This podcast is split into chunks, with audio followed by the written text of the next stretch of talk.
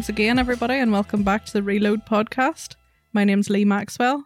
Joining me today, I have, Connor McCann. and on the phone, Nigel Lamont. we're still in lockdown. I don't know what week this is. All the days seem the same, they've all blurred together. It's week 749, Lee. Something like that, yeah. I don't even know how many weeks that adds up to in a year. That's my brain's mush at the minute. That's how bad things are. But there is some sort of positives because a big shout out to Mark Kern, who anyone who's following us on Instagram will know that we ran a competition to win some of our sponsors' goods. Insert party horns here, Connor. Dur, dur, dur, so that was actually Lee's nose made that noise. Well done to Mark. I believe Nigel's sorting out the prizes and sent them your way. All boxed up in the back of the car, posting them out tomorrow, so it should be with them probably Wednesday. So Mark, he's won himself a poster, garage banner, t-shirts, stickers, and air fresheners, all available on our sponsors website. So if you check out reload.global, you can find everything there and even more than that. 8380 Labs designs t-shirts and some of their own as well. So if you want to support us, support the people who support us then. So, anything new with you this week, Connor? Not a whole pile. Um, I'm saying that as if we don't live together. let's pretend that we weren't working in the same workshop for the past three days. Yeah, so I'm back in the workshop, back at the Mark III. Slow progress. Um, working away and welding up holes in the engine bay, and everything's super thin. And I'm just panicking, trying not to make things warp. So kind of got the welder dialed in, and it's just taking a long time. well, I have discovered officially that I have bitch office hands because I today I put in 24 screws and I have a blister on my finger. Yeah, I was disappointed. I was like, I thought Lee what was is tougher. wrong with me? I thought you were made of harder stuff than that. So did I, but apparently not. What about you, Lee? What have you been up to? Well, screwing. You might need some lube for those blisters. Lock, lockdown has a lot to answer it does. Yeah, I have uh, been working on a few DIY projects, but not much car related, I'm afraid. No purchases. I have I have ordered a couple of bits. Well, by now in the future you'll have seen my Instagram live, so I will have revealed hopefully the new uh, window blind that I bought for the back of the Jetta. Yeah. Oh, very nice, very nice.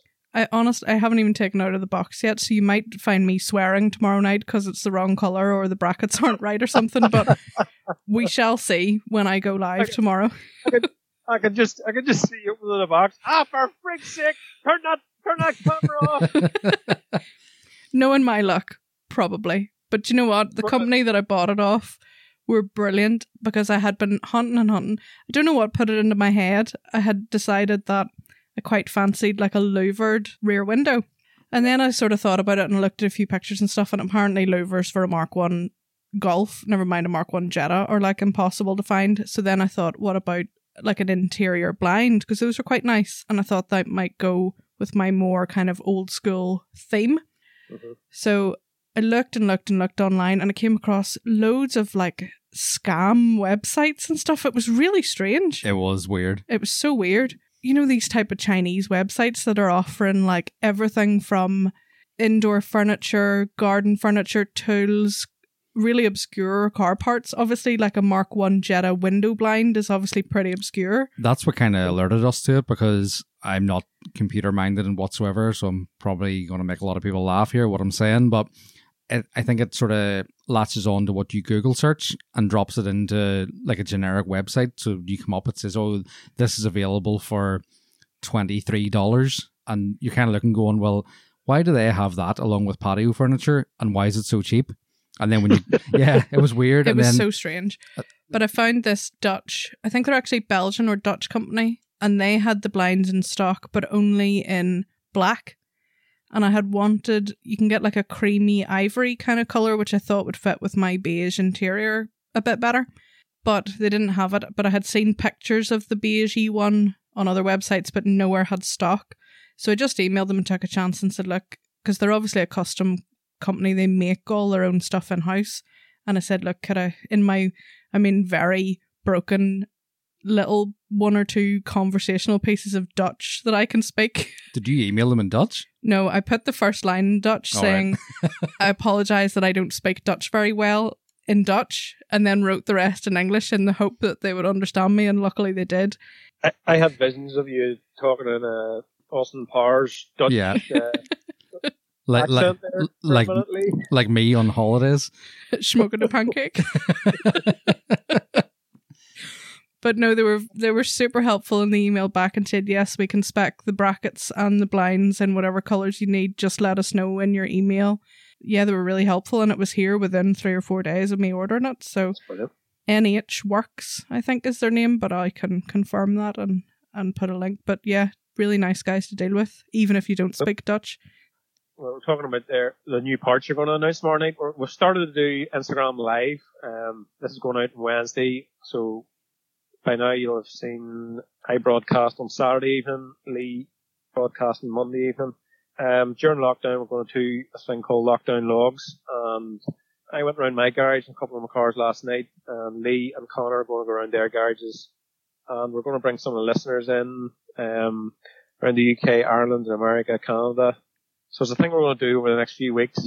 We can't do more than an, an episode every fortnight, so just a an easy easier thing for us to do is to do um, Instagram live. So we're going to do that for a wee while, guys, aren't we? Should be good fun. I say you'll get a laugh at the fact that we are actually going live and there's no editing. There's no, we're going to say that again. It is quite raw, and raw is probably the right word for it. I use the words yes, yeah, and um a lot. I don't, I don't know but Lee, but don't expect much more from me. Nigel's going to handle the uh, the local side of things. Lee's going to do herself, and I'm going to do a few of the American guys. We have a few lined up at the minute, but if anyone's listening to this, drop us a message as well. And we'll be doing this for a few weeks. You can jump on, show us what you have. And your cars as well, yep. Oh, of course. I was gonna say, show you mine if you show me yours.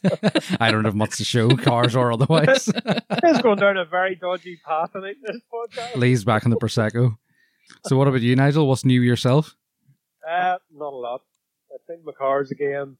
I give up and fitting Porsche brakes to the G60 ain't going to happen, so I'm going to just fully refurb the original G60 brakes. Oh, it's not going to work then. No, that's not going to work. So I really wish lockdown wasn't happening. I want to fit those to your car. yeah, well, a rough, a rough sort of guesstimate last week. I don't think it's going to happen with the wheels I'm trying to go. I'm hoping to put on. Yeah. Headed the garage a bit more. Got things sorted out a bit more.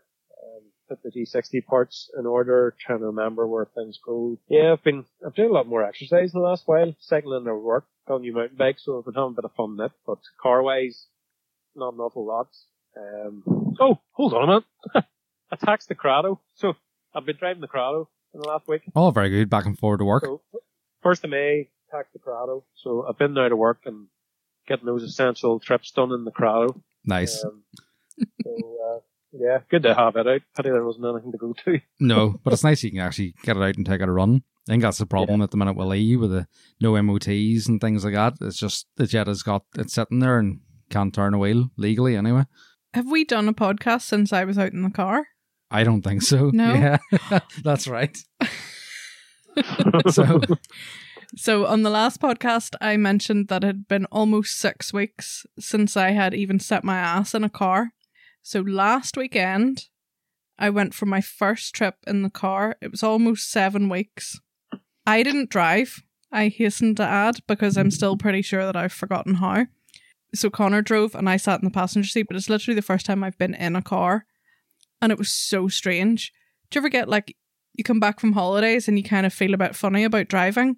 This was like, honestly, I felt like I was on a roller coaster. I was like, oh my god, the seat's moving. I'm moving. Oh, What? Like, it's so strange. It was so strange. I'll also add that Lee hadn't seen basically the new setup in society where people are queuing the shops. There's signs Yeah. in the windows about That was COVID weird. nineteen.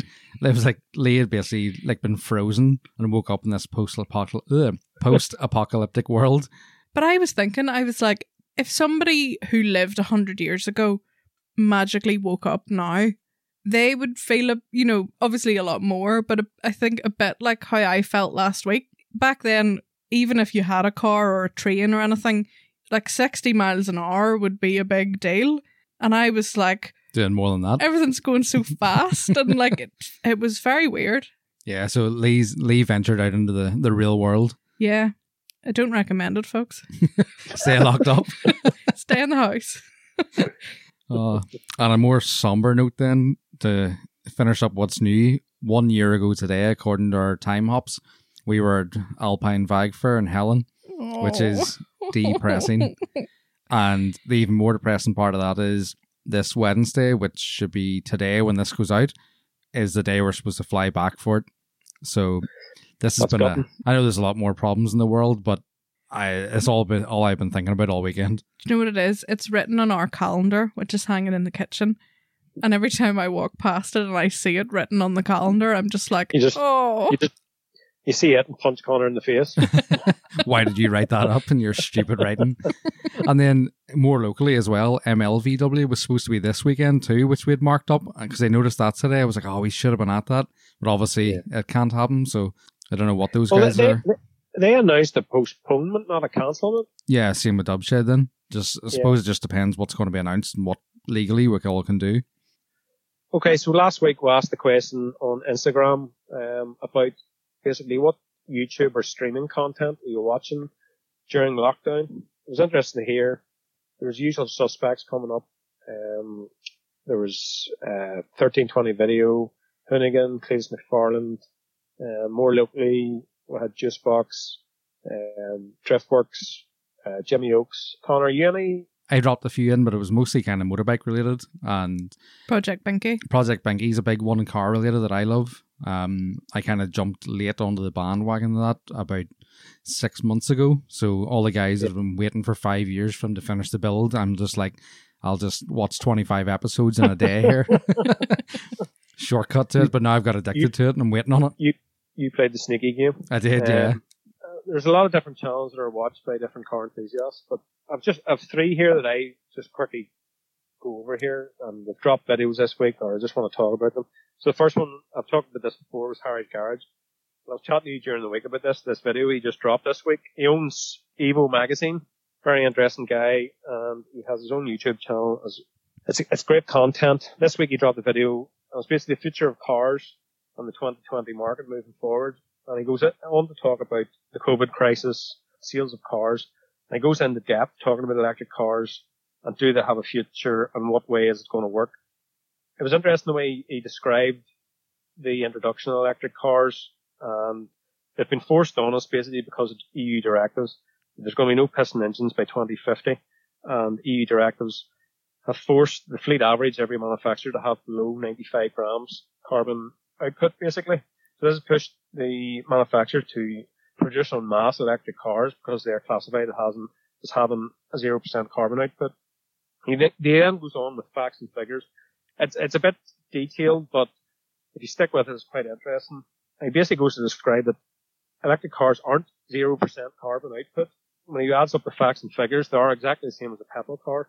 But the actual uh, production of an electric car is more damage to the environment. You've been saying this all, all along, Connor. I've been a big advocate for that. Of it's not exactly reducing your carbon footprint on the earth; it's just shifting it to somewhere else. And people see it. Well, in that case, people don't see it. It's shifted onto the production side of things, where people don't tend to look very often, and they see the end product, and they can turn around and say, "Look what I'm driving! Look what I'm doing for the environment." he sees it as a catch 22 for manufacturers that they've been forced into this this position. The smaller petrol cars, the wee one liters, the wee Fiats, small Volkswagens, were doing a great job um, of reducing pollution, but Yeah. they've been forced in the corner. He he goes on to describe the hybrid of ha- hybrid engine having more of a future, um, the petrol stroke electric engine.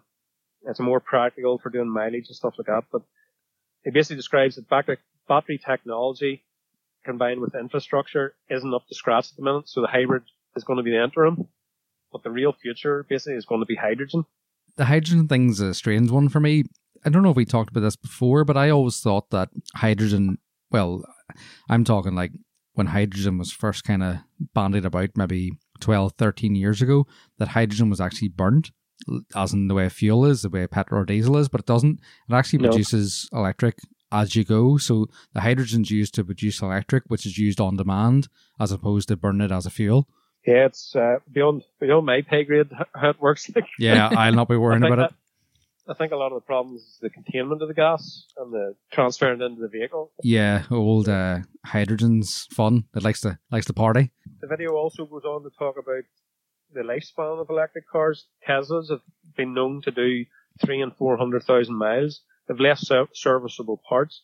That itself will produce a problem to the manufacturer.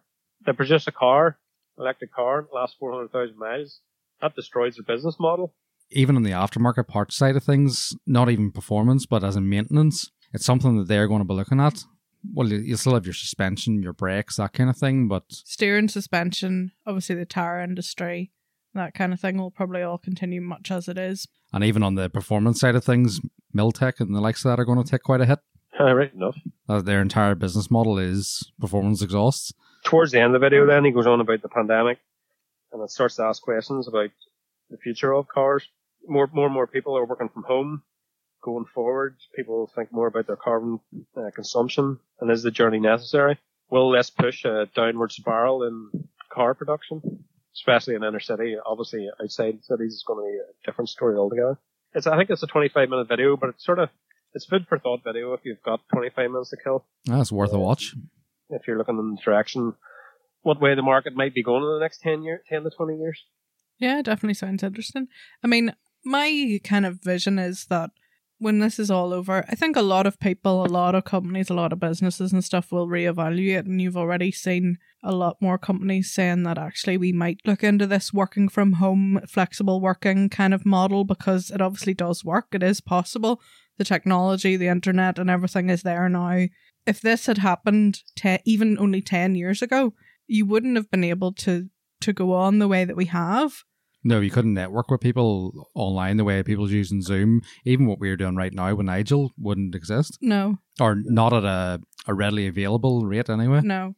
Would have done it by CB. like the Felders. Bringer, bringer.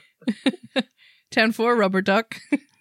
yeah, but like the days before Netflix when you had to actually tune in for it and not just listen back whenever you want. But I think in the short term, a lot of things will go back to the way they were. I mean, I certainly envision that I'll go back to traveling the way that I did. And as you say, the likes of an electric car or anything like that at the minute, it's not viable for me. It just isn't. And until the battery technology gets to the point where I can do several hundred miles and not worry and stay overnight in a hotel and do another couple of hundred miles the next day, it's just not even going to be an option for me. That interestingly, interestingly ties into my next YouTube feature that I was going to talk about, and it's basically the Top Gear Chris Harris YouTube channel. In the past three weeks, I've just dropped some killer content. The one that dropped this week was actually Chris Harris's review of the t- new Porsche Taycan S. Oh, yeah. And basically, their range now in this new model, it's 140,000 sports car, obviously, but this will filter down to lower models over the next few years. This sort of technology. This, unlike the Tesla, will do repeat launches. The range is far better. I think it has 840 volt supply and it will fully charge in 20 minutes. Is that fully charged, as in like, you know, to the top, or is that a quick recharge? 20 minutes. 20 minutes recharge. Yeah, that's depending on your, your range and what you're doing. Like that's yeah, well, it's definitely better than what anybody else is doing before. Twenty minutes isn't long in the grand scheme of things. If you pull over, plug it in, go and get a coffee, that kind of thing. Yeah. The videos that they've dropped in the last four weeks due to lockdown, obviously, and they're not being able to bring it in the new series of Top Gear. It's basically highlight reels, and they've categorized it into different sections. Um, it's basically Chris Harris hooning about in a lot of different cars. There are 30 to 40 minute videos, so grab a cup of tea, coffee, beer, wine, whatever fills your boots.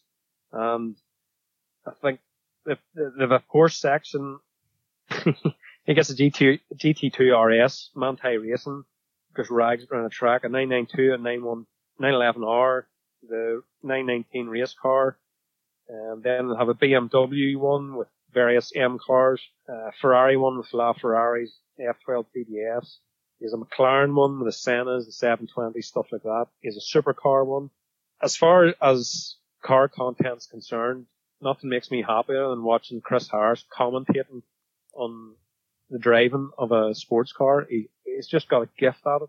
He is a race car driver. He's fully qualified and he races actively himself.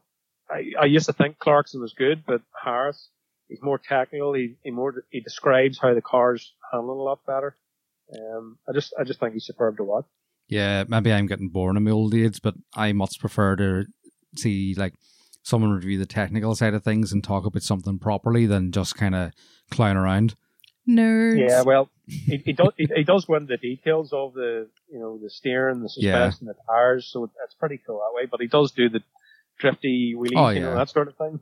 yeah, that, that's good too. Yeah, but it, when it, I I haven't watched Top Gear in years in the old format simply because it just got so scripted and so like it was just It so just- forced, and I was just and like, they've just "Nah." car- they've just carried it through the Grand Tour, and they're just going through the process now.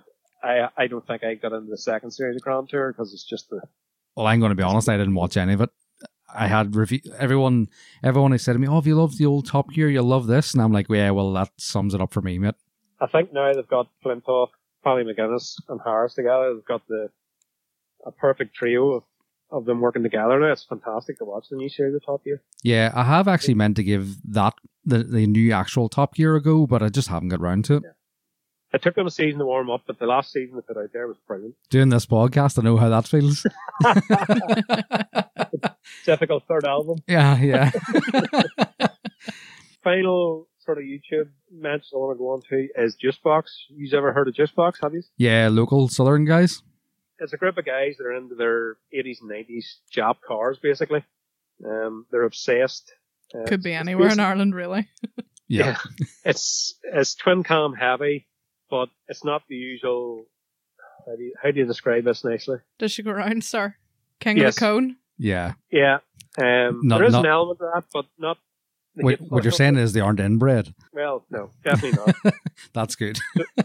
the main features of it are Neil Sheehan. He he basically does all the film work and editing and stuff like that. And then there's another fellow, Ruben Dover.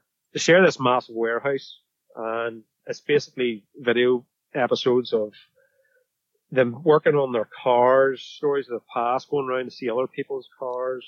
In the last two years, it's been Neil Shane's rebuilding of his AE86 that he found in the hedge. Basically, it was rotten, and it's just been a labour of love this past while Uh-huh. them rebuilding it.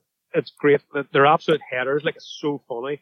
But on the flip side of that, Neil is very, very knowledgeable about his Jap retro stuff. Yeah. Um, they're very passionate about it. Um, some of the, the episodes are them going to Finland to go ice drifting. They'll go to. They went to uh, Gatebil, I think, didn't they? They've been to Gatebil a couple of times drifting. They do a few Mondello track day vlogs, but they've actually done two Japanese um, vlogs. I actually rewatched one of them this week. They, they go on trips to Japan. Um, the crazy, crazy trips when they go over there. Really, really worth a watch. Check it out. They have a barbecue every year. It's a private invite barbecue. All these really cool Jap cars uh, from all over the country come to attend it. Sometimes Scottish and English guys come over just for the crack. Very But good. I love Juicebox. They're dropping an episode every week now. He was very intermittent there, just he was that busy. Uh-huh. But he's with lockdown, he's he's caught up a lot with um, his content. I, th- I think he's nine months behind with his filming, but he's catching up with lockdown basically. Like, I've chatted to him a few times online. He's a real nice guy. They actually came up Dubshed a couple of times and they've done uh, website features on Dubshed. Oh, very good. Yeah, nice guy. So I know a lot, maybe some of our listeners aren't into the job stuff, but even if you're not, it's really good content to watch. I think we probably not really meaning to have kind of driven the wedge firmly into the the German scene, if not Volkswagen scene, with this podcast. But by all means, we're not tailored directly to that. I do like my Jap stuff, as is given away. We all like rat. Yeah, same. Lee's a big Jap head as well. You know, I can appreciate any content provided that it's good. Definitely tune into it and subscribe to it. Good bunch of guys. Um, you can tell they're so passionate about it, and I don't Having care fun. what car maker it is. If you're passionate in your cars, I'll watch what they're doing as long as it's interesting. Yeah. Well, funny, we're sitting here in our living room and I'm looking at a little remote control car. It's one of the oldest things that I own from when I was a kid. And it's a Toyota MR2 remote control car. Yeah, it's a, a Mark One MR2. Don't worry, there's a Porsche beside it as well. Okay, so we'll move on then to our main feature today, and that's the interview with Sean Maynard. Just a quick bit about Sean, as you'll learn, he's an experiential marketing guy from Volkswagen of America, and some of the stuff that they're doing over there for the enthusiasts is actually it's mind blowing. We'll get into the details of that after the interview, but I hope you enjoy this. So today our guest is Sean Maynard. He's a specialist in experiential marketing at Volkswagen of America. Hi Sean, how's it going with you? It's going great, Connor. How about yourself? Yes, we're we're putting the time in. We're getting there through these difficult times. I've seen there in your Wookies in the Woods video. You know, I have a quarantine beard. How did that come about? Well, I, mean, I think that it, it, comes about like anything. You just let it happen, and it, and it just grows on you. It's a um, a new one for yourself. It is new, yeah. I've never gone this far. It's it's it's it comes in patchy, so it's not something that would necessarily be called business professional. But uh, since we don't necessarily have to worry about uh, standing face to face with with anybody, you know, it's it's it's going, and it's still annoying. I still haven't gotten used to it, but uh, we'll see if it stays uh, beyond the course of this uh, this situation. Yeah, I feel the struggle with the patchiness there. um, so, tell us exactly what it is you do in your job role. It's a it's a difficult thing for sure. I, I think that the the easiest way to describe it, even though, as you said, my title is specialist, is really the the chief enthusiast officer of the the company, and um, from the, the event side of, things, there's two disciplines that I kind of play with, which are the the enthusiast events as well as the motorsport, uh, you know, campaigns that we're we're going. As of right now, we're not campaigning anything, but in the past, I've been involved with uh, the rallycross uh, on the various different series that we've been in. Uh, some of the road racing with TCR that we've uh, helped facilitate in the, in the country, and then things as early as Pikes Peak uh, back in the early, like 2007, 2008, Jetta TDI Cup, and a whole host of stuff on that side of things. But a lot of what seems to take up uh, the majority of my time is is on the enthusiast side. Yeah, that definitely sounds like the, the dream job for any enthusiast. Obviously, someone who places themselves in a job like this and brands themselves as chief enthusiast at Volkswagen is no fair weather car fan. Looking back, where did it all start with you for cars? It's an interesting thing to kind of try to figure out where it started. But for me, I can I can look back into a couple things. Like my dad uh, was a had multiple Beetles growing up, and he was always a fan of of European small vehicles. Had um, some other marks uh, that uh, were, were, great little fun cars that he and my mom would really enjoy as they were kind of in their post college um, situation. He was in the Navy, and uh, they traveled pretty extensively in the U.S. as well as uh, around Europe and, and, places like that. And I remember us having a uh, Ford Escort station wagon, very or in estate, um, very very sexy car. You know, uh, you know, fake wooden sides and things like that. And and we had gone up into Canada for a vacation, if I remember correctly.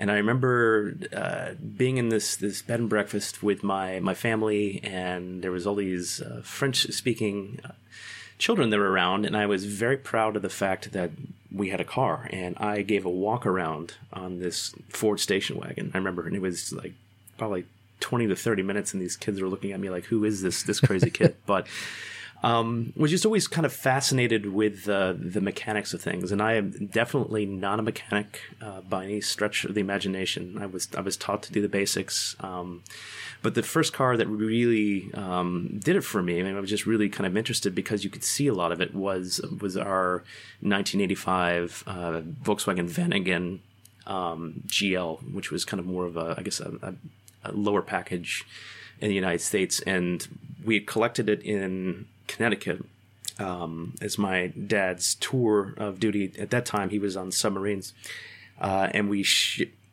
shipped it to the uh, to Norway, which was our next post. Okay. And um, so we had that going all over Europe, and I just was always fascinated by the things that my dad had to do for this car.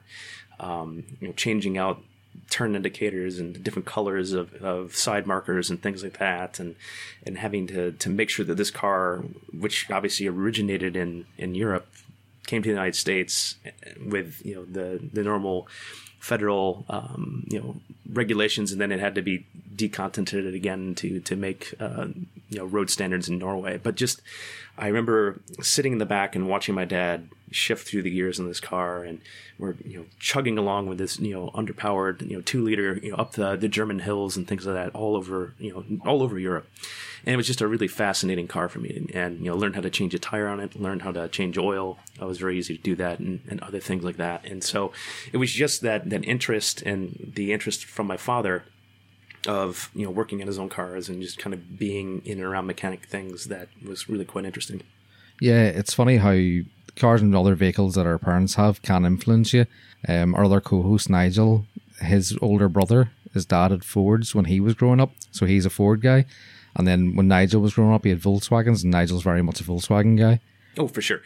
I think it, that is the interesting thing about uh, vehicles and kind of where the passions lie. It's very familial. It's very community based, and that's what I really like to, to do when I'm talking to people and ask is like, how did you get involved into you know car scene, and you know how did you get involved into you know Volkswagens or you know the Volkswagen Group products in in particular.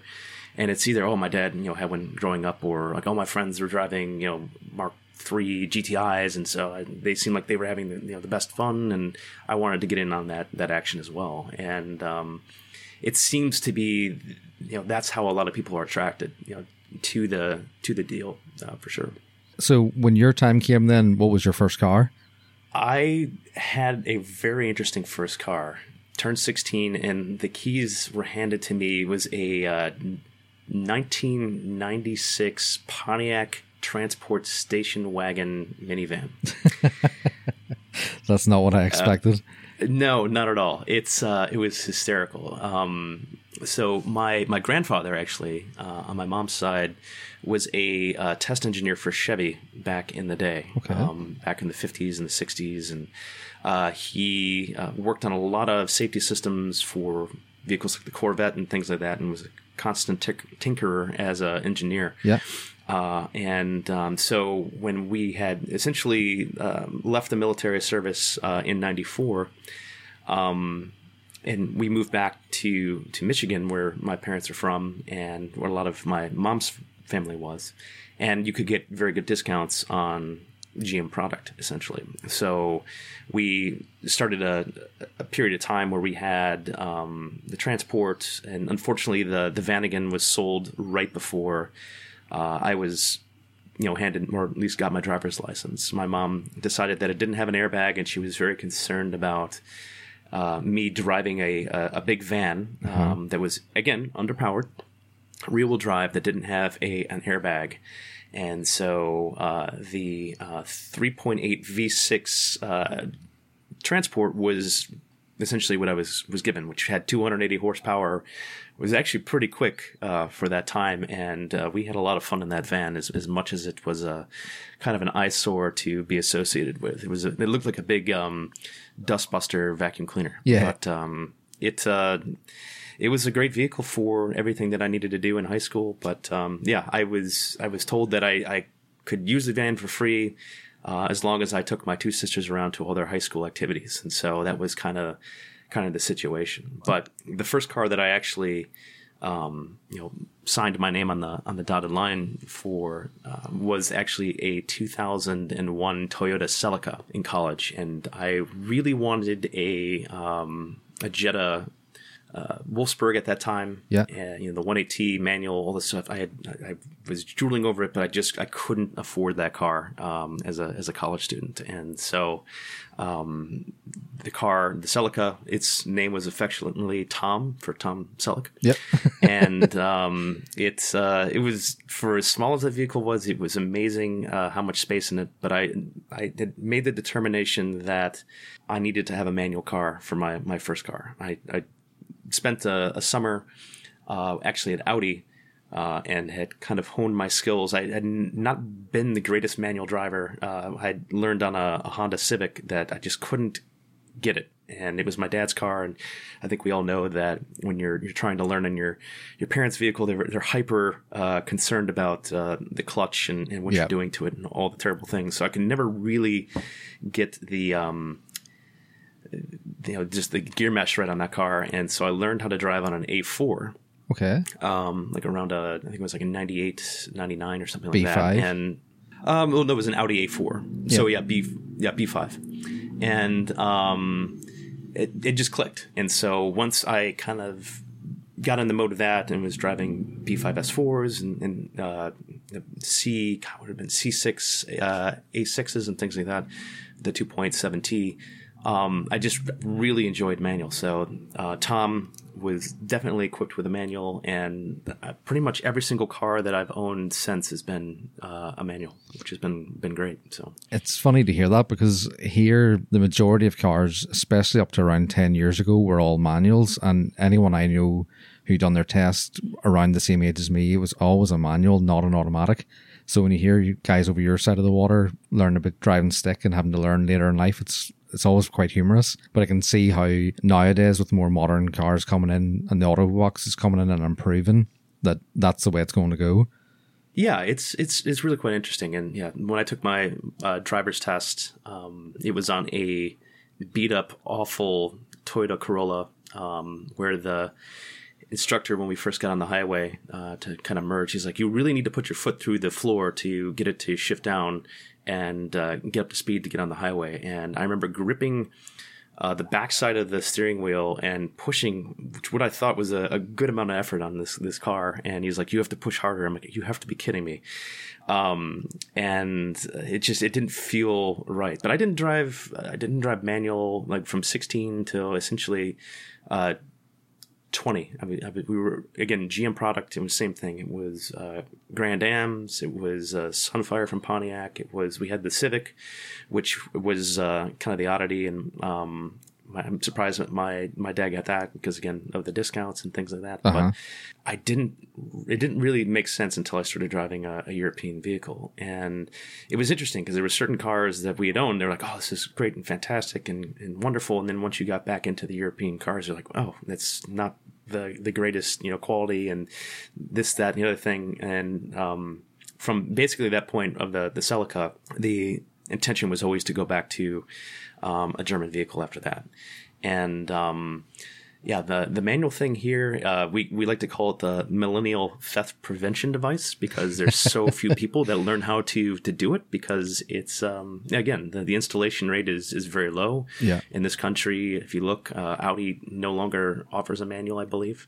Yeah, that's and correct. so we're one of the fewer um, manufacturers that still offers it across, you know, at least a, a couple of the the Golf family, as well as the Jetta and the and the Jetta GLI, which is which is pretty amazing. Driver focused cars.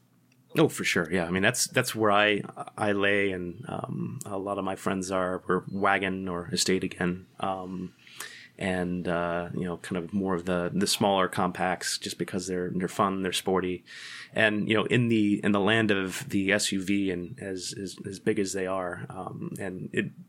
You know, bigger has always been equated to safety and Yeah. and being able to you know see over other people and that sort of thing and i think it just gives a lot of folks the carte blanche to just get distracted Yeah. and it's uh it's in smaller vehicle you definitely have to pay a little bit more attention um, but uh, i don't think that's a bad thing No, no, certainly not.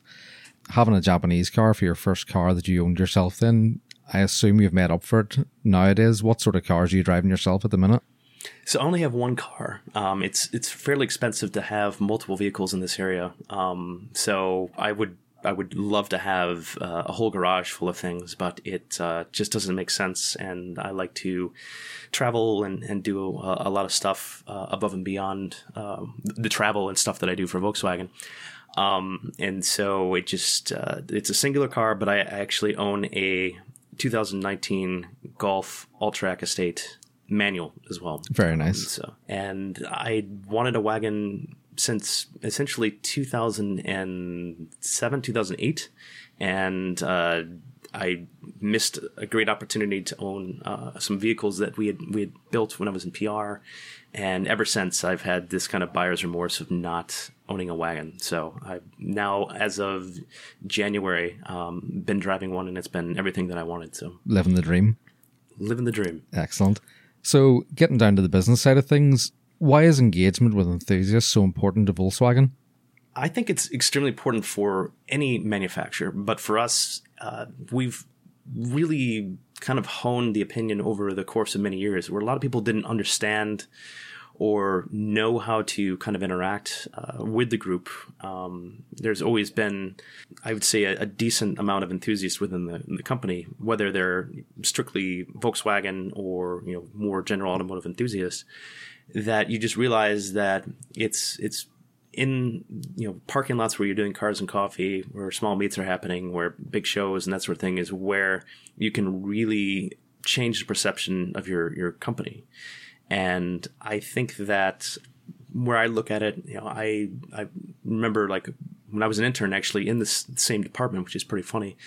Uh, guys loading up Eurovans full of T-shirts just to go to Waterfest, which is uh-huh. the the bigger show in, in New Jersey, uh, just to, to, hand them out to the enthusiasts, just to get them excited uh, about you know what Volkswagen was was bringing to the table at that time, and it it didn't make sense to me back then because I didn't really have a, a full kind of picture of, of, what was going on with it. And um, I think we can we, we can definitely see um, that you know an enthusiast is essentially an influencer, and it's the influencer of a of the the better variety. It's not uh, you know the the, the person that's uh, you know holding a selfie stick in front of a hotel, um, but it's uh, you know the person that really um, people t- turn to for opinions in, in, in vehicles and what they should get and, and that sort of thing. And we still know that word of mouth is the highest driver of sales or service or consideration, whatever you want to call it.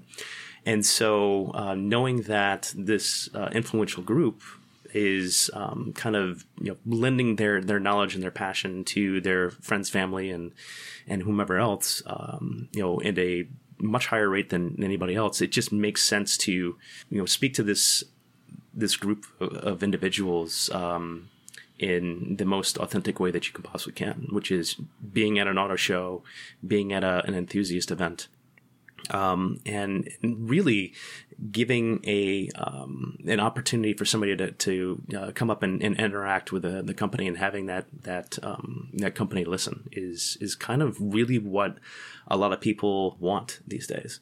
But um, yeah, it's it's important to acknowledge and uh, celebrate uh, not only your history but also the people that are you know tirelessly in their garages building amazing vehicles or you know speaking um, passionately about your brand. Um, and I think that we have been given the unique opportunity to be able to show up and you know be recognized for that. It's something I've noticed. Even last year was the first year we went to any American Volkswagen shows, but I've been reading PVW for ten to fifteen years now, and even the involvement you see from Volkswagen at H2O and other big shows like that. I think it was you actually might have been involved in this, but it was either SOWO or H2O. You guys had set up a booth that you could drive your car into, and was like a professional photographer there that looked like it was in a showroom. Whatever, right saying that? Yeah, that's correct. That started, that was 2012 and 2013. So I'd actually just started in that position in 2013. And yeah, we would we would erect uh, a pretty sizable tent that had um, essentially uh, a massive white roll of paper that would uh, keep surfaces clean as yeah. you're you know in an outdoor situation and that sort of thing. But uh, people would be scheduled. We would give them a call. They would bring their their, their car in and um, a professional photographer as well as two editors uh, for Photoshop, and they would essentially have a professional studio shoot. They would do one angle, maybe potentially two angles with uh, each individual, and then you would get um, a very nice print of the vehicle after the fact. But uh, I mean, what an unbelievable opportunity, you know, for anybody to to do that. And I think that um, you know, still in that time, uh, it was still difficult for a lot of consumers and we'll call prosumers now to, to take decent shots of their car. And I think that as cell phone technology and as the technology in in um, some of the bigger devices and things like that has evolved, um, the, the need for that has been, been lessened, but it's, um, that was unbelievable. People still come up and, and, and talk about that. It's, you know, wow, I, I got my, it was, that was one of the, you know, 100, 150 people that were able to do that over the, the course of the weekend.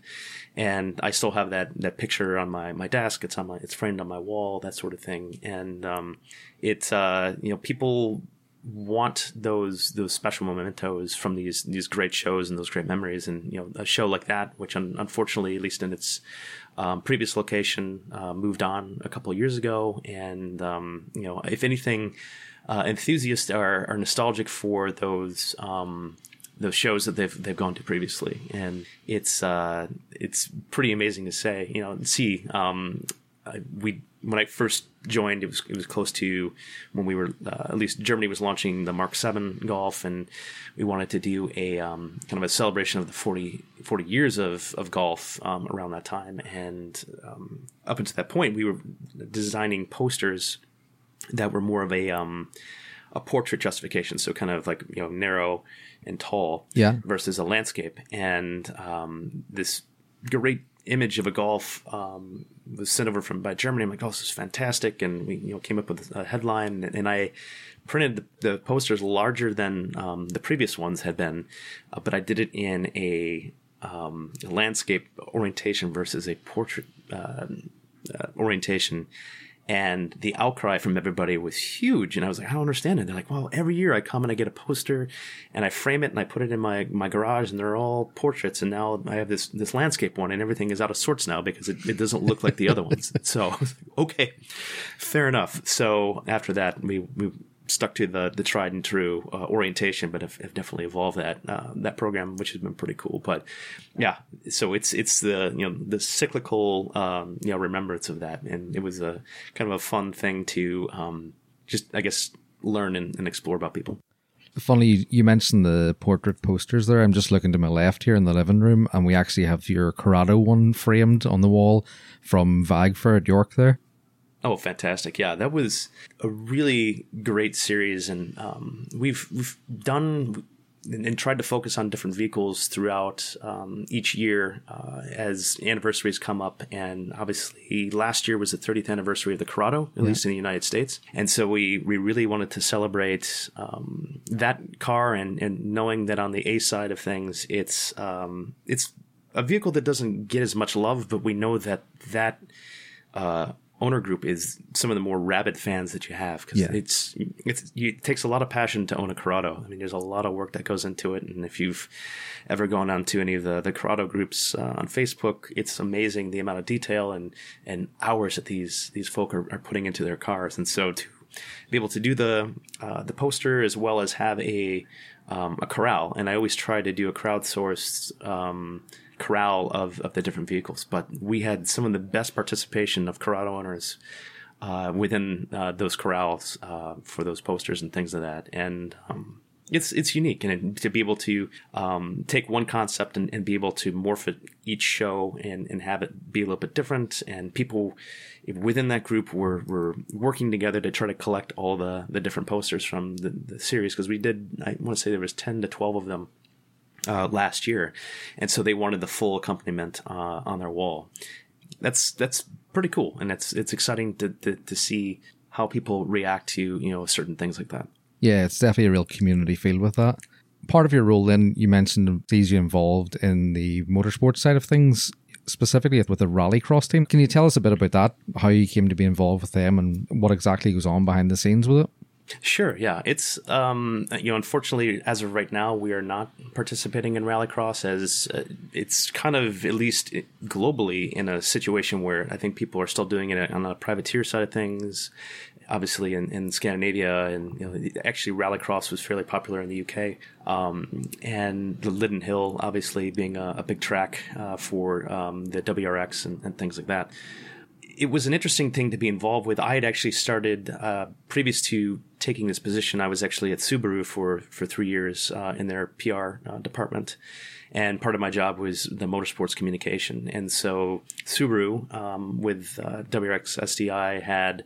Um, a motorsports program in stage rally here uh, in the United States, which is very small. Um, it was uh, being sanctioned by a, comp- uh, a group called Rally America at the time, Uh huh. and um, essentially the only manufacturer backed uh, program at the time was uh, Subaru, and then there was a little bit with Mitsubishi uh, th- with one driver, but um, they had three uh, WRX STIs that were racing in stage rally. So at the time, you had David Higgins, uh, you know, from Isle of uh, Travis Pastrana, and Dave Mirra. Who had kind of translated over to that from the rallycross, but they had um, been in the rallycross uh, side of things since it was called Supercar uh, in at the X Games, and so I, I want to say it started in about 2007. Uh, obviously, um, um, Connor McCoy. I'm trying to remember if that's his name correct or Mm-hmm. not. Um, and I'll probably get corrected, and I apologize for everybody. I'm having a little bit of a, a, a brain block on that, but amazing, amazing um, rally driver from the UK, and uh, unfortunately uh, passed away a couple years ago. But made a, there was a famous video of him doing this this uh, supercar, uh, which was basically a head to head challenge in a stadium in Los Angeles, and two cars would drop into the stadium and do this thing, and he went ripping over a jump and ended up rolling the car. I think it was like two or three times, and it landed on its feet, and it kicked it off and went again, and ended up winning the the round. Still, it was the most unbelievable thing. So, kind of fast forward to to Volkswagen, and, and, and Volkswagen hadn't had a motorsports program in a couple of years. So we were running uh, uh, kind of a driver development uh, track series called Jetta TDI Cup, um, where there was up to 40 vehicles um, that were um, basically the, the series was for, for young drivers that were looking to get into professional racing, and the driver that would win the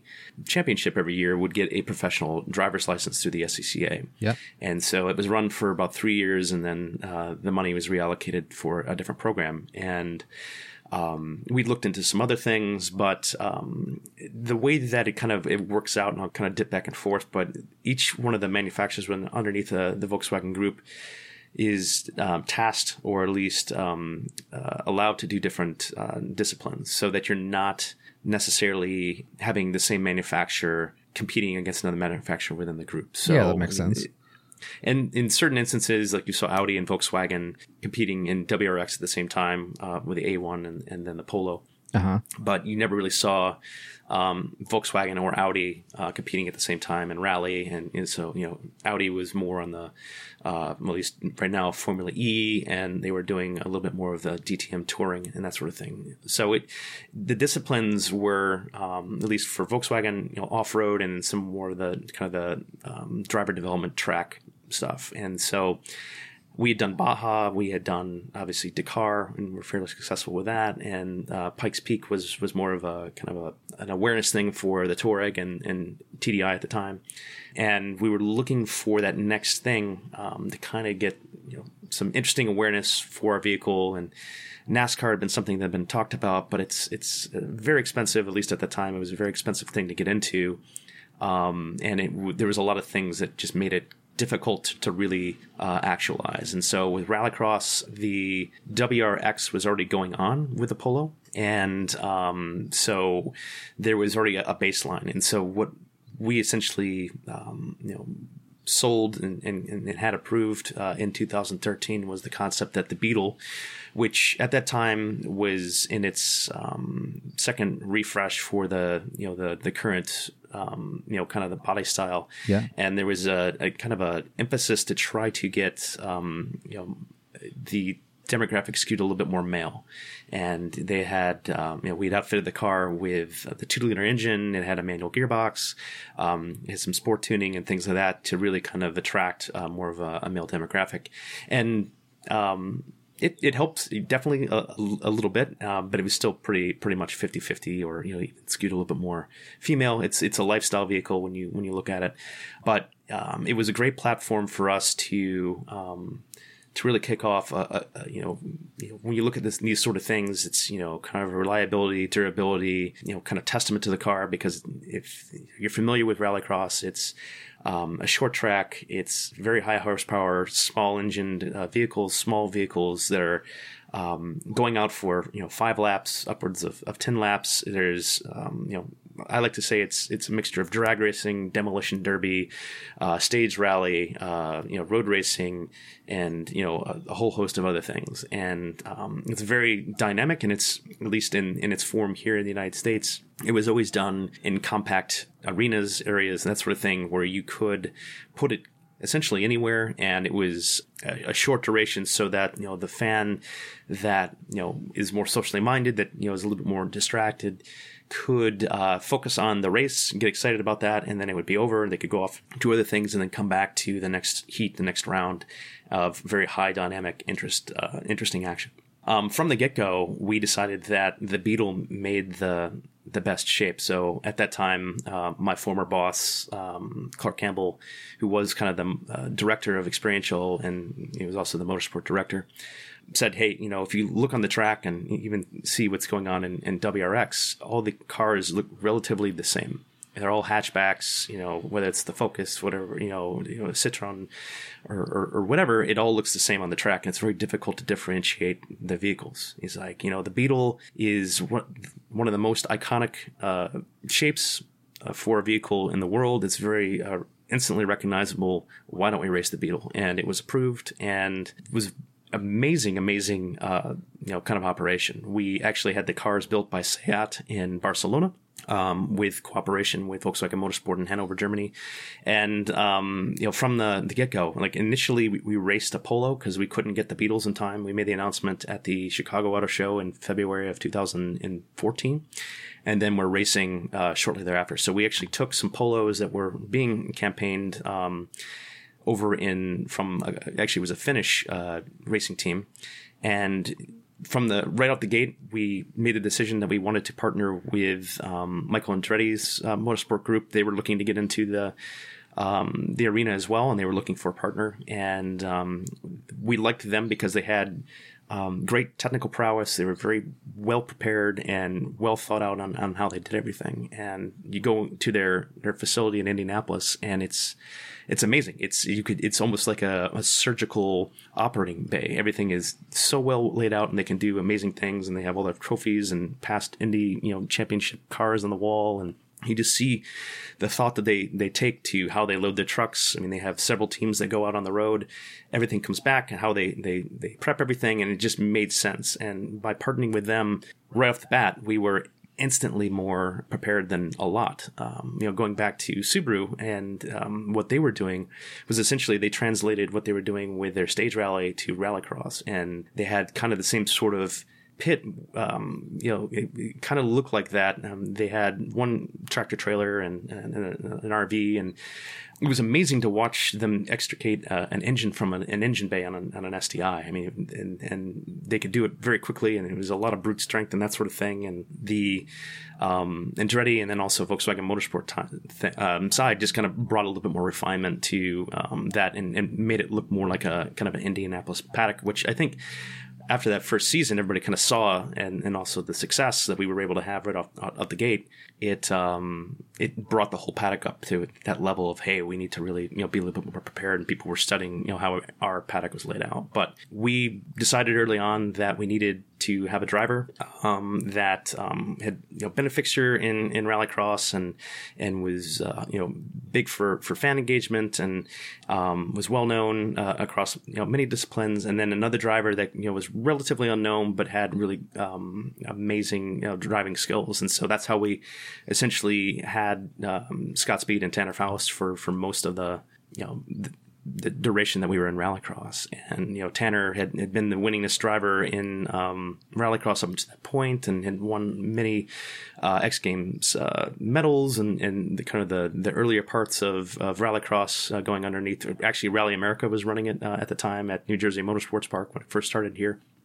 And was just really successful underneath the Ford program. And it was the motorsport director, Jost Capito from um, Volkswagen Motorsport, that um, was actually at Ford and uh, recruited uh, Tanner to come over to the Volkswagen side and kind of uh, lead that side of the uh, the charge for us. And then Scott Speed um, was actually brought in via the the race director at the time or the the rallycross series that we were in, and um, he was like, "Hey, you want to give this a try?" And he'd been um, an F1 uh, driver. He'd been in NASCAR. He was a, a, a karter and just very tactical and, and very consistent driver that uh, anything that he got in, he was was basically you know in the lead. It was just really interesting to kind of watch him drive because he, you know, most of the rallycross drivers uh, would slide around, and it was a little bit more of the gymkhana, a little Yeah. bit more kind of flash and that sort of thing. And and Scott didn't know how to do that. He knew how to follow a racing line, and he was doing everything he could not to slip and that sort of thing. And he was infinitely more fast than the rest of the the, the field, so they had to change their driving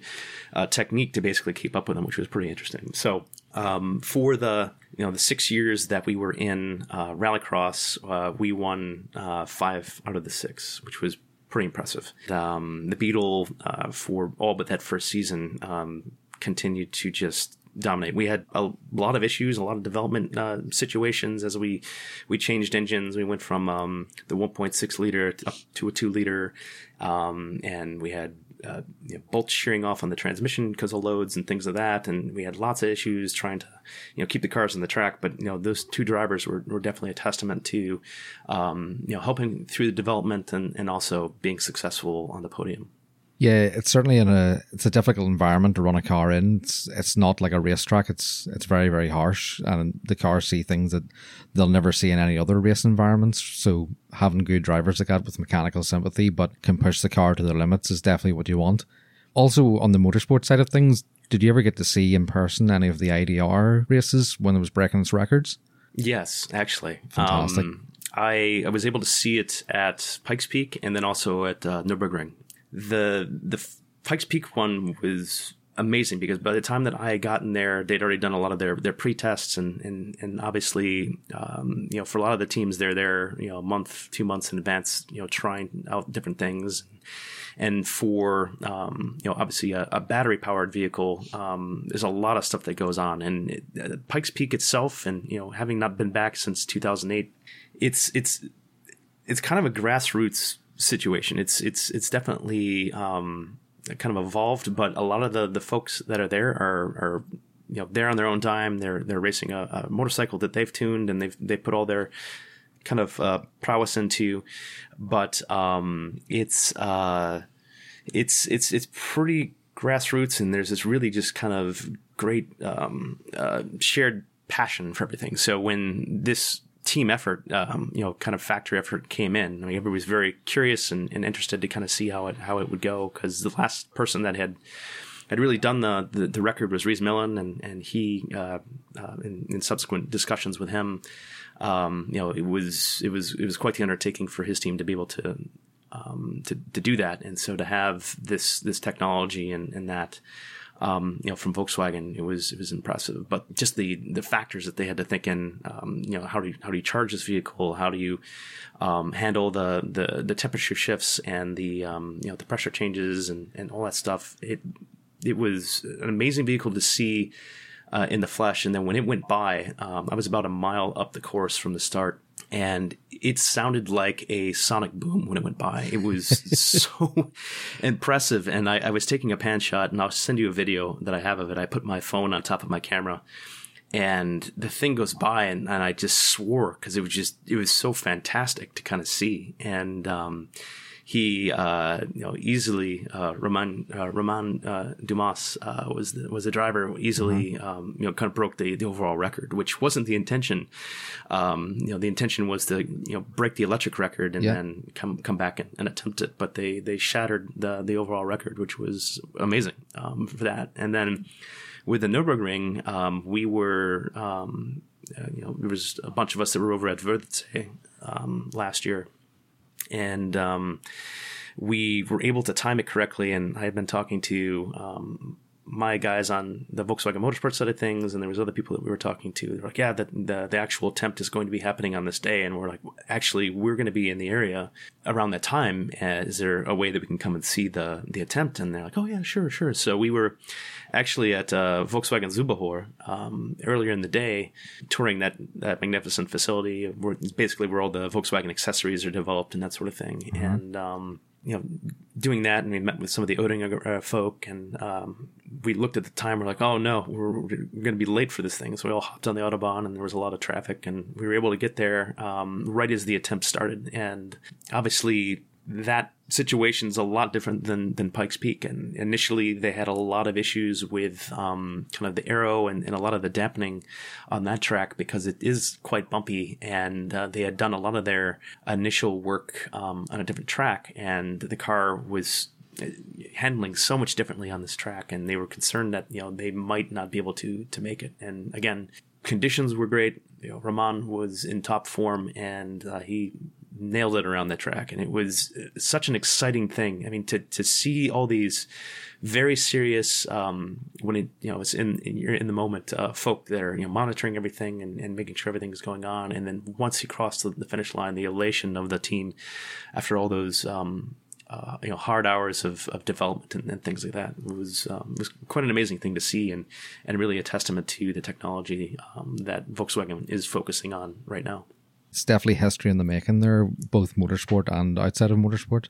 Back into the show side of things, I first met you at Alpine Vagfair in Helen through friends of ours, and then later at Vagfair in York. Mm-hmm. At Vagfair in York, you had a fleet of cars with you, is the enthusiast fleet. Can you tell us a bit about that? Yeah, the enthusiast fleet is uh, it's one of my, my passion points because it's essentially derived um, from my creative side, and it's been a fun kind of evolution uh, over the past six years of, of the fleet. And it's, I think, a, a great way and an, an, easy way to kind of diffuse people into uh, having discussions about cars. Um, so when I first started, a lot of the vehicles that we were doing, um, to no fault of their own, were what I would call OEM plus where we were using a lot of our own accessories, which are fantastic uh, pieces. Don't get me wrong, but um, we don't have a, a, wide catalog of you know wheels and, and, different things like that you can put on on our cars. Yeah. Um, and so we were seeing a, a lot of you know people were just kind of uh, stepping over our vehicles, uh, you know, to, to say it, um, and really just come to the booth to get you know the free poster or whatever we were kind of handing out. Yeah. And so you would have these long serpentine lines going through the booth of people standing in line, and you know they would tap you on the shoulder, and be like, "What am I waiting in line for?" I'm like, "You don't know what you're waiting in line for? That's crazy."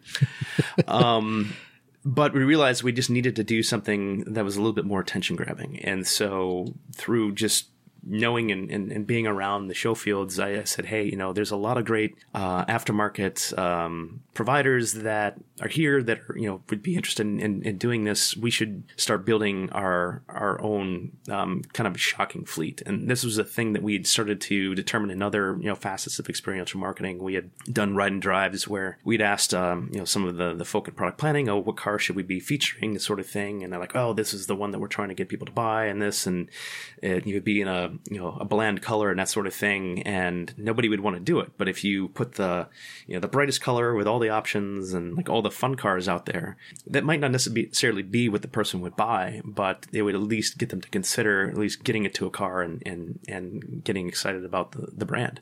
And so we did the same thing starting in 2016. Uh, we started out with uh, what I would call the Skittles fleet. So we had a Passat that was was bagged um, with AccuAir uh, kind of componentry and, and um, airlift uh, stuff as well. And it was really our first kind of partnership with uh, Vossen. So and I wanted this car to be bright, so we did this like kind of um, it's not turquoise, but like light blue satin shimmer uh, full uh, wrap on this car. Um, we did a Heritage uh, Mark 7 Golf 7 that uh, had gold uh, BBS RS wheels on it, um, and just really built this bright, fun group of vehicles because and I realized that, and it was all exterior. That's kind of what the idea is. Um, so you have these bright, shiny objects that um, attract people's attention. They want to take pictures of them because they're different, and it draws them in to kind of check out the vehicles, which we have um, great product specialists and, and brand ambassadors around the cars that kind of talk to people because I think a lot of people are like, well, I, I know what that car is. I, you know, I, I, get it, what it is, but they're not really getting into it. And we would use the same sort of fleets at motorsports events. Sometimes they're at, um, auto shows and they were just kind of attention grabbers. And I knew that I'd, I'd done something correctly when I saw two 14, 13 year old boys run towards the Passat, um, which is obviously um, not their, you know, what I would call their first choice, but they they got in, they were so excited. And, and I went back to um, the product planners of, of, the Passat and I said, I just want to let you know that, you know, young kids are running towards the Passat right now with this car. And, and they're like, we don't understand this vehicle, but we understand what you're doing. And so Um, and we've we've had uh, Volkswagen Design from Germany, you know, call us and like, what are you doing with these cars? Like, what's going on? Because obviously, a lot of what um, you know the group as a whole uh, was exposed to was what was going on over in Wörthersee with GTI Treffen Yeah. where they would roll out these amazing vehicles, you know, the W12, the, you know, the GTI um, uh, design concept, um, and some, some crazy things like that, um, which would be massive, and we'd all just you know lose our minds on the on these vehicles. But um, it was nothing that you know we had the money to be able to do, nor did it make sense. And so everything that these cars, at least from a, um, a, a concept, we don't modify our uh, engines. That doesn't make sense to void our own warranty when it comes to that. Yeah. Um, and we we do aesthetic things that kind of um, you know just change the perception of that. So um, this past year we had uh, a couple different vehicles. So um, kind of the the vehicle that kicked it off was the Atlas Basecamp Edition, which is actually very interesting because the car is now, or at least the package, has evolved into something that the consumer can buy. Oh, very Um, good. which is awesome. Um, and you know, Atlas, and, and what I like to say about Atlas, so it, it started off with uh, Tanner Foust. Uh, he built a, a SEMA uh, concept, and we had a, a big discussion because the the Atlas is uh, what I would call an off pavement vehicle. It's not an off road vehicle. It- Okay. it's not. It doesn't have the capability of what the Touareg used to with like the the center locking and rear locking diffs and you know the air suspension and all these things. It's a it's a vehicle that. Um, is very common uh, in the United States. You know, it's big, it's got lots of storage, you can put seven people into it, it's got decent fuel economy, and it, it looks rugged. And that's what a lot of people here want. And so it's like, well, can we make it look more rugged, but still, you know, play with the attributes of, of what it has, which is, again, more off pavement. You're going to you might drive it down a fire road and, and you know in tent and, and, uh, in camp in, in, a, in a back area or that sort of thing, but you're not climbing over rocks and that sort of thing. It's not what the, the, the vehicle's been intended for. So the SEMA Atlas that he um, developed then became the base camp, which was unveiled at the New York Auto Show last year, and then ultimately that kit is now available on the the first facelift of the um, of the Atlas, which just came out. So kind of exciting to see that that kind of evolution and. From there, we had an Arteon that we developed in concert with um, Vossen.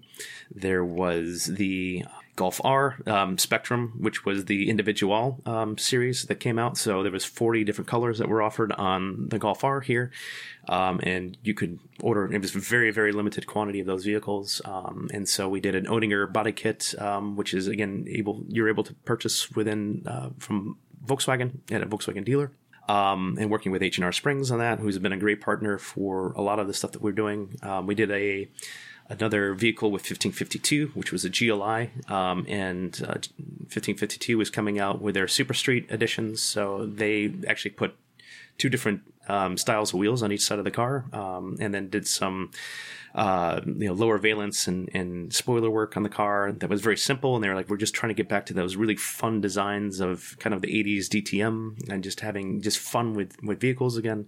Uh, K and W were on that that car. Uh, we did an uh, an adventure Touareg. So again, same thing with Touareg. I mean, sorry, not Touareg. I apologize. The Tiguan, an adventure Tiguan um, with Rotiform and H and R again, and you know lifting the the Tiguan up, you know having a kind of a fun kayaking theme with that car, um, and then um, I did actually the the Golf Alltrack Estate, which is the one that I own now, is uh, a car that we built and it was my second what I call parts bin um, vehicle. So um, Golf you know has so many different uh, variants throughout the world um, that you can kind of make your own models essentially. And so this car, we took a bumper from a GTE. Um, so it had more of the, the LED look to the front of it, kind of similar to e-Golf or you know some of the other e vehicles. Um, we took a wheel from the Alltrack uh, Passat estate, a short shifter from a GTD, and just you know put a light bar on it, and just really fun aesthetic things. And and that's kind of the the idea to these is that it's just something that that forces people to kind of look at um, the fleet in a different way. Uh, we did a Rabbit edition, which was um, a vehicle that we actually took to Wörthersee because the the premise of this, at least what we wanted to do with Wörthersee, was take cars that no other region aside from North America got, and it was so we took an Atlas, we took uh, the Rabbit edition GTI, and then the GLI, and of course the Atlas. Everybody was just they didn't they couldn't understand it because it's such a large vehicle in Europe. Um, and it was lowered on on uh, K&W suspension as well, and, and big Vossen wheels, and it's just very polarizing. And um, but the same thing with the GTI Rabbit Edition. We I wanted to do something, and I, I will build certain cars for my colleagues, and I have a colleague that really likes confetti, Uh-huh. and she just really likes confetti. And so I was like, well, what if it looked like uh, a, a GTI ran through an angry kind of swarm of rabbit sprinkles? What it would look like? And so, and how would those like kind of get plastered all over the car? So we we actually um, had a, a wrap installer um, cut out thousands of these these uh, these little rabbit decals, vinyl decals, and and you know six different colors, and and had them you know strategically placed all over the car. And then there was actually seven of the fasts, if you remember the fast, Yeah. which was a, the little um, figurine. We had seven of those for each of the seven generations that were put all over the car as well as kind of like Easter eggs within that. So fun things, and that was another one that we did with Rotiform and, and H and R. So just having fun with the cars. Um, uh, another publication within the United States. Uh, actually featured that vehicle um, when we did the release of them and said that it was a factory paint color that Volkswagen actually needed to bring to market. So it's just having fun, but looking back at the heritage and, and different models and things like that, um, that we try to do um, and and just have fun with it. So that it's it's it's an an interesting uh, nod to the cars that might be in the show field, but then also some of the products that you know the the enthusiast community is is is definitely selecting to put on their own models. It certainly comes across that the fleet is built with passion and by enthusiasts because sometimes there when you have brands that try to jump on board with kind of a grassroots thing and it comes across a bit forced well this certainly doesn't and having seen them in person it looks like they're in the show field and look like they could be built by anyone in the show field as such Yeah, that's. I mean, that's the idea. Is that I I want people to you know see that Volkswagen is listening to to what they're doing, um, and and it's a, it's an acknowledgement of that. I mean, it, that's we're there to celebrate the enthusiast. Uh, with everything that we do, we want to educate you. We want you to get into the cars. We want you to have fun, but at, at the same time, it's it's it's the recognition for sure. Because again, as I said earlier, it's those folk that um, will drive the future consideration for vehicles. Yeah, well, your Brantons, it's certainly working because from Lee and I left VAG for York that time, all we've talked about is the Jetta GLI and the Atlas, and we can't get either here, so it's buried in our brains thanks to yourself. I I'll take full credit for that, and um, yeah, and if ever want to move here, I, I will I will make sure that uh, we'll get you a good deal. That's a dangerous, a dangerous offer. I was going to ask you, is there any any of the fleet you would have kept? But obviously, you have fulfilled that dream with your current vehicle. Yes, for sure. It's um, it makes me happy, and it's it, again, it's it's the um, kind of again the the color itself, which we call Great Falls Green here, and I don't remember what it's called in in Europe, and, and obviously every market's different. But um, the first time I saw it, we were over in Wolfsburg, probably back in 2018. We were taking a factory tour, and there was a bunch of Mark Sevens that were in there in the color, and I got so excited because it reminded me. And I know this is sacrilege, and I apologize for those um, because again, this is a very passionate um, group of folks, but it just reminded me of the the Mark II uh, Montana green Yes, um, just you know very unique beautiful color um, it's kind of a modernized version of it but those folk in the mark ii space are some of the most rabid passionate uh, advocates of their cars it's it's it's nuts and we actually own one of those in our in our historic fleet and uh, we don't show it much because it needs a lot of love but um, yeah definitely a cool color it's still there. Okay, with the ID3 due to be released later this year, do you see one appearing in the enthusiast fleet, or will you pick it yourself? So um, we're actually in a unique um, situation where the ID3 will not be coming to this market, at least initially. Um, the direction that we're going with a lot of our um, ID platform vehicles is more of an SUV. So ID4, um, which was going to be uh, kind of released and announced at the New York Auto Show, um, actually earlier this month, um, but wasn't able to because of the, the current situation, um, was supposed to be our, our first model. It will be something that will go into the enthusiast fleet for sure. I think that, you know, we've seen examples like e-golf uh, was something that I loved as a as a kind of first foray into an electric vehicle because it looked like something that was very familiar. Whereas some of the other vehicles, and you know, there's definitely people that that you know enjoy that, you know, with kind of more to the space age, but um, the designs, uh, you know, specifically for golf and things that are so everlasting. So to be able to see, is like, all right, this is a golf. You know what a golf is. Um, you know, it's been around since 1974 Um, very familiar. It's it's actually you know the most produced vehicle by Volkswagen now worldwide, and it's now evolved into an electric vehicle. And you can still put a rack on it with you know your your bike or whatever it is. You can do things to it. And we had enthusiasts actually lower them and you know put wheels and, and, and wraps and things like that. And it was a, a, great kind of touch point to kind of talk to people about about electrification. It's like oh my gosh i didn't realize that was the situation um, and so with id4 um, it's uh it's definitely again, I think going towards more of that. I mean, new design language that you're seeing with Volkswagen um, that's you know very strong, but still kind of um, you know polarizing. And I I looked at it and I was like, man, we can do so much with this this this vehicle. You know, for enthusiasts, and I think it's going to be interesting to kind of see, you know, in the enthusiast market overall as these things come on online not only for us but for other manufacturers you know what is going to be be offered? It's you know in terms of performance upgrades and, and things like that um, where um, it's not obviously you know tuning an engine or you know messing with you know airflow or, or things like that. It's it's going to be just you know straight battery management and, and performance of engines and things uh, motors excuse me um, that are going to be an interesting spot to kind of see what is going to happen with that. But definitely the the aesthetics, which are um, again what I like and, and what we we do, um, you're still going to be able to apply that to those vehicles. And do you think you go down the traditional route of modifying with these, as in say coilovers, or wheels, or would you try something totally different, being a new platform?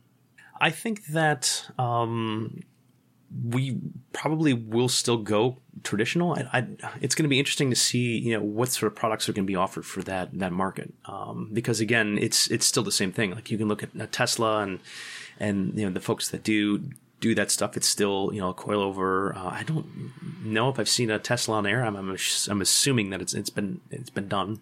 Um, but uh, I don't see anything you know happening kind of different than that. And for me, I mean, a static uh, drop on a on a coilover is is kind of where it's at. I mean, I, I appreciate and and like what uh, an airbag uh, can do for the appearance and, and, and, and that sort of thing. But for just drivability at this point, it's just it's better to have a you know just a spring um, you know, set up in, in, a proper strut and that sort of thing. So I think that you'll see that. Um, obviously, some of the new you know technologies that are coming out there, you know, um, they're still kind of un- untainable for a lot of this. And and this is the thing that I, I want to make sure that uh, is you know representative as well is that I'm not going out there and, and trying to select um, you know a wheel that you know the whole package is is almost worth more than the vehicle. It just doesn't make sense to try to do that. And you look at um, some of the technology where they're you know 3D printing um, wheels and they're doing you know carbon wheels and things like that. And that technology is still too expensive for what I think the demographic is. And so like we want to be very mindful of the things we put on. We're not just going to put something on that's you know flashy. Um, it might look great, but it just doesn't make sense for the for the product that we're trying to uh, get awareness for. Yeah, that, that makes sense. So you've sold this job totally to me, and I thought you, I thought you had the best job in the world, and you really do seem to have. So when you're not running around having the best job in the world, what do you do that keeps you grounded? What's your hobbies? My my hobbies are um, they're kind of in concert with a lot of it. So photography is something that kind of evolved out of um, just being in and around vehicles and, and wanting to kind of record you know, initially for when I was in PR and in motorsports and that sort of thing. And it's it's become uh, a, a, passion for sure, and it's it's definitely driven a lot of my my personal travels and things like that. Um, I was up in Isle of uh, Lewis in in kind of northern Scotland, uh, actually shortly after uh, I'd say last year, doing a lot of photography of landscape. Um, I'm a big cyclist. I ski in the winters. If I don't get my skiing in, um, I don't feel like my year uh, is is set. I, I need to, to be on the mountain.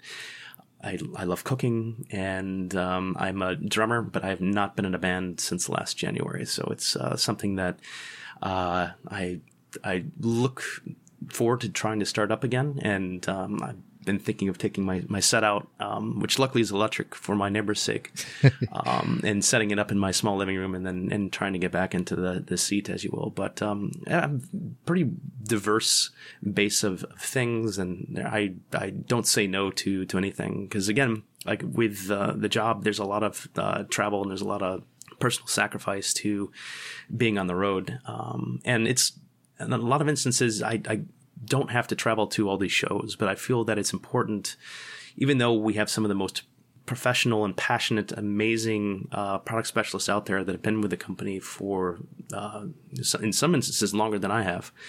Um, there's still you know the interest from people to talk to somebody from Volkswagen, and I find that to be extremely important. Not only in the water cooled, but air cooled, and the air cooled guys are they're amazing. Like it's every person you talk to, it's at minimum 20 minutes. And then you move on to the next person. It's another 20 minutes because they're just so excited to talk to you about, you know, the engine rebuild that they've done on their, you know, 1968 bus and, and this sort of thing. And it's just, it's unbelievable that the passion that those folk have.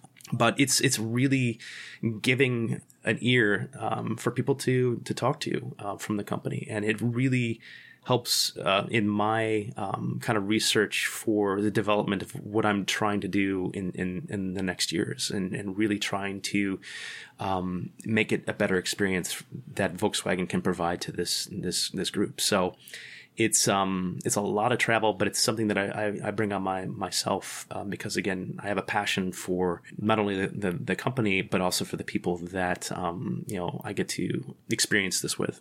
And just backing up what you're saying there, when I actually met you in York, you were just leaving to head to Vermont for a Wolf's Cart show, which That's correct. How many miles was that? Um, I want to say it was something like 600 miles, In- something like that. in 700 a- miles? In a lowered Atlas on 22 inch wheels with rubber band tires, I would add. Yes. Yeah. Very comfortable though. Yep. I, I will.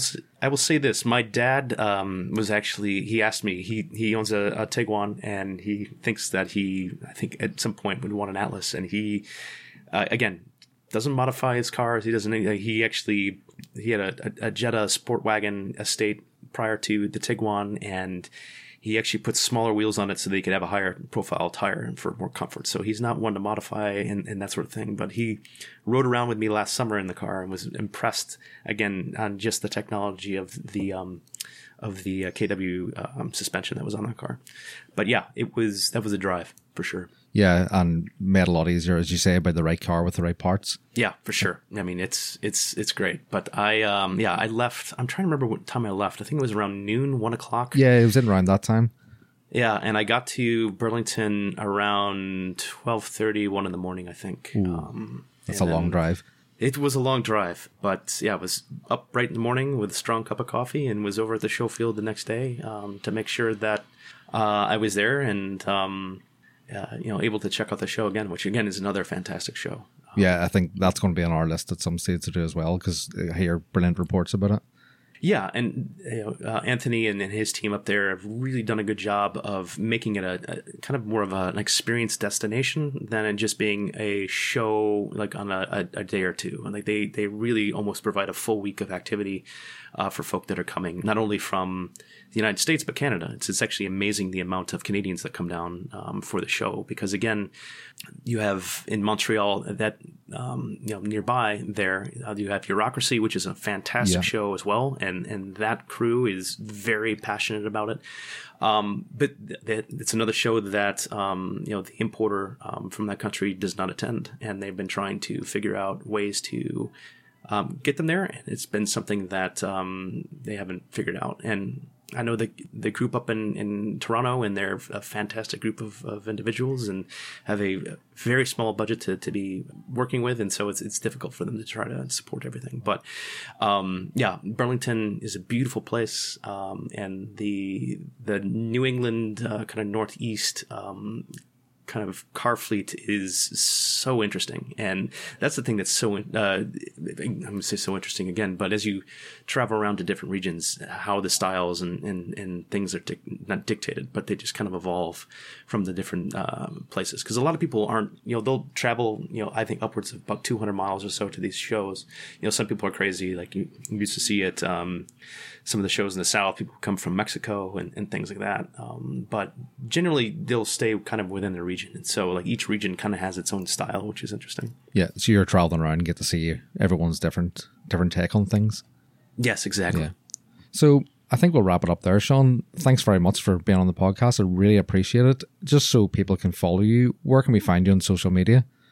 Well, first of all, you know, thanks, Connor. This is this is actually my first podcast, so thank you for being uh, gentle and uh, yeah, allowing me to talk probably way more than I, I needed to. So I appreciate that. But um, I do a lot of my my work on Instagram, uh, and it's my handle is it's actually uh, something that I had uh, that I started in college uh, when I got my first Instant Messenger screen name. So that's kind of where it starts. It's uh, it's Mountain Dew Overdose. I do not drink the product anymore. Um, I have no ill will toward it, but um, I don't drink uh, uh, soda anymore. But it's M D E W O D is my my handle. And I think if you find that, you can probably find that on Facebook as well. I think it's the same handle.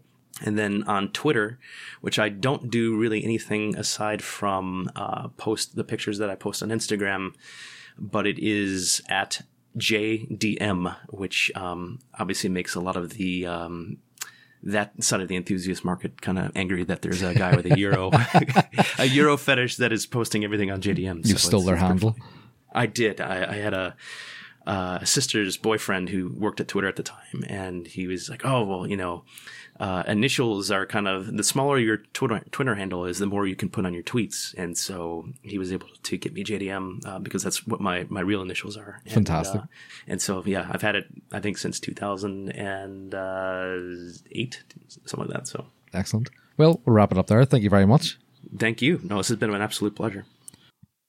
Yeah, well, one thing I'd like to say in the follow up to that is, and I, I said it at the end, and I've repeated myself to Lee all week or probably two weeks when we've done this, that I went into that interview thinking this guy is the coolest job in the world, and it turns out that he does. Yeah, definitely. Because Without, without a doubt, uh, it's one of the best jobs in the world. And he's, su- he's such an interesting life too. To listen to what he's been up to over his life and the way the job has led him in his life. Yeah, well, that's it. He did say that, you know, he doesn't say no to anything. And like even talking there about Vag Fair in York and then traveling hours, like jumping into the Atlas Mm. and driving straight up to Vermont for another show the next day. You know, that was a sort of almost a 12 hour drive. A true enthusiast, and you know how you can tell a true enthusiast? He drives manual. exactly. That was that was the whole kind of thing behind it was and I said to him that it's awkward when companies get involved with things that are supposed to be grassroots, you know, and it can become very forced or seem very forced and fake, but that doesn't with this because it is ran by enthusiasts and it's people who are enthusiastic about the brand and about what they're actually doing. It's it's fantastic to see the commitment that Volkswagen America are showing. Yeah. One of the weird things for me about it was when he said about the when they were looking at getting involved in motorsports and they considered NASCAR. And I don't know if it's just because I'm not American, but NASCAR just doesn't sit with me for Volkswagen. It just seems a strange fit. And obviously it didn't work for those guys either. It's a strange thought. It is, yeah. Maybe it's a European thing, but for me, Volkswagen's always been, you know, rallying. Well, yeah. Yeah. Touring cars were Volkswagen ever in the touring cars? I don't think so. Audi were. Uh, Audi- I'm trying to, put- you know, picture like that kind of saloon car. I was thinking like a Passat would probably be all right as that kind of body shape. But well, yeah, it would, it would work, but no, for me, Volkswagen rallying, and they stuck well with it. it was interesting to see the way the way he talked about how Volkswagen attacked motorsport and the way Audi attacked motorsport. You know, the different sectors as such. Yeah, so the, the two teams ultimately working for what's essentially the same group aren't going to be competing against each other. But then you see, you seen that the WRC, you seen the development through Seat and the Volkswagen. They're basically developing Seat rally cars to push towards you know the Polo WRC or whatever. You know the, that sort of way. Yeah, and he said that Seat actually built the Beetle for them for the rallycross as well.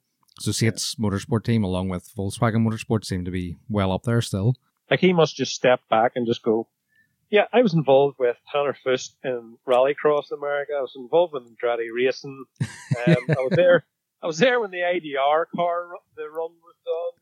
Um, yeah, I managed the fleet that goes around America at different car shows, modifying cars. Yeah, pretty good. Designs them too. yeah, I designs them too. Yeah, Like holy shit. unbelievable. And then ended up with one of the cars for himself as well, the all track. Yeah, For any of our local listeners in the Golf R estate that we get, they didn't get that in the States, but in exchange for that, they got the the Golf All track, which we didn't get. That's what Sean's car is based on. It's the all track, and then obviously he talked about it was like a part spin car where they built it out of like GT and GTD parts and made it his own essentially. Another one there, just to finish off, in case anyone was wondering, he spoke about one of the 2019 enthusiast fleet cars was based on the Golf R Spectrum. So a quick rundown on that was Volkswagen in America had offered the R in Spectrum colors, which was 40 different colors were available. And some of them were new colors, and a lot of them were throwbacks to old colors. So Ginster Yellow, Jazz Blue, you know, things that we would know were offered on the newer models, and people went crazy for them. And I think it was a slight premium to get this, but things were built in such low numbers. You know, there's cars out there, there's maybe only one of in that color. You sort of look back, or you look forward and think, what's that going to be worth, you know, in so long, or trying to buy it. Like, if you want that, you're going to have to track down one car and pray that it wasn't written off. Is- Was it his own car? He's Montana Green. No, his his own car is Great Falls green, but it, he was saying that it reminded him of the Mark II color. Yeah, That's what it was. Sorry, I was just. It's just like yeah, it- definite Volkswagen enthusiast there when he starts started talking about that color. exactly. Yeah, and yeah, because it's kind of an obscure color that your average person isn't really going to get or have a massive interest in. He was saying about as well. There's like a pink kind of decal pinstriped on it, which again is a throwback to the, kind of the Mark II decals we were getting in the mid '80s. He's a cool guy. Really, really interesting to listen to. Definitely. Big thanks for him to get involved. Yeah, definitely. Yeah, it was awesome.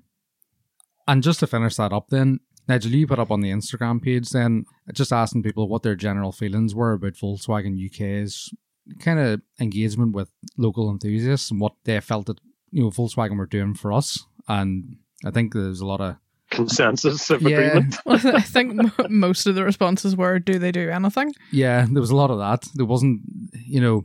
I think what happens here more is uh is the local guys jump on board as in local dealerships.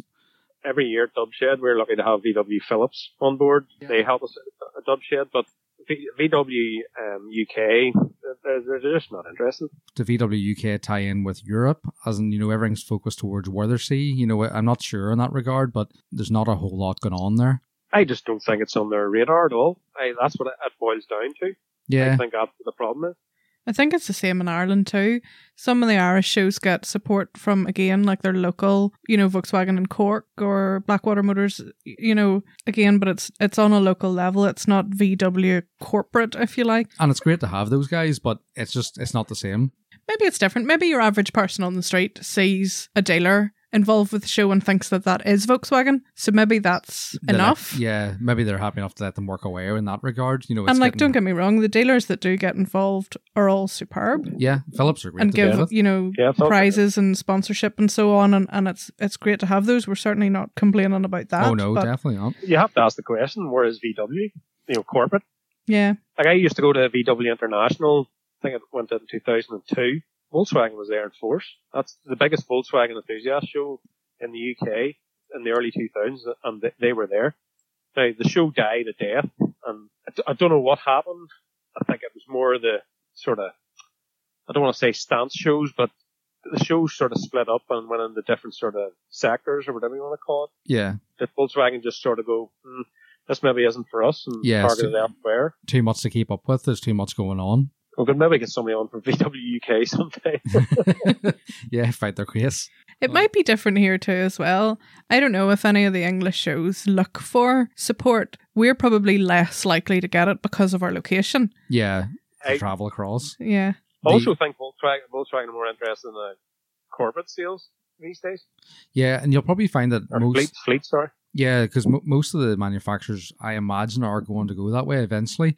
This whole talk of like, you know, is it like Uber for cars where you, you uh, mobility providers. yeah, mobility providers. That's what I'm looking for. Or where you can like rent a car, so you go online, book a car, and you essentially pick it up and use it as you want, and then drop it off again. Which I think is more Right. city based, but you know that's not going to happen here for us in the sticks. In big cities and like London, things like that, it's probably more viable. When you think of London, like how many people is there? 11, 12 million people live in London. Yeah, and not much parking.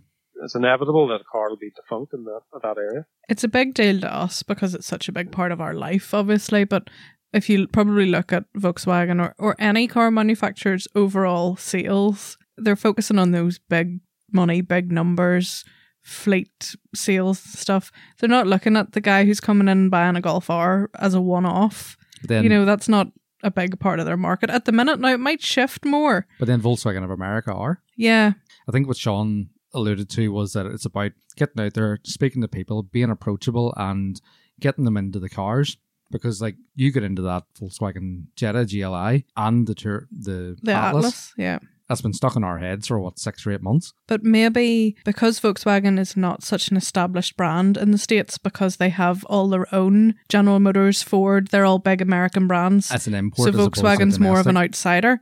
So they're trying to do that by word of mouth and kind of getting it out there more. Now, don't get me wrong, obviously it's still a huge brand. But in the UK and Europe, Volkswagen are kind of already there, so they Mhm. don't need to push that as much. I don't know. I'm just I'm You speculating, think, you obviously, think but the, you think they're resting their laurels in the UK, yeah? Well, because people are are still going to buy them because they already know and like them. I don't know. I, I, I could be totally wrong, but maybe that's what it is. But Who the, knows? the other way of looking at it is get enthusiasts involved young and they'll buy cars for the rest of their lives. Yeah. brand. Look at yourself. Yeah, Well, and their kids will buy I'm, a, them. I'm a slave. It's good though. It's fun.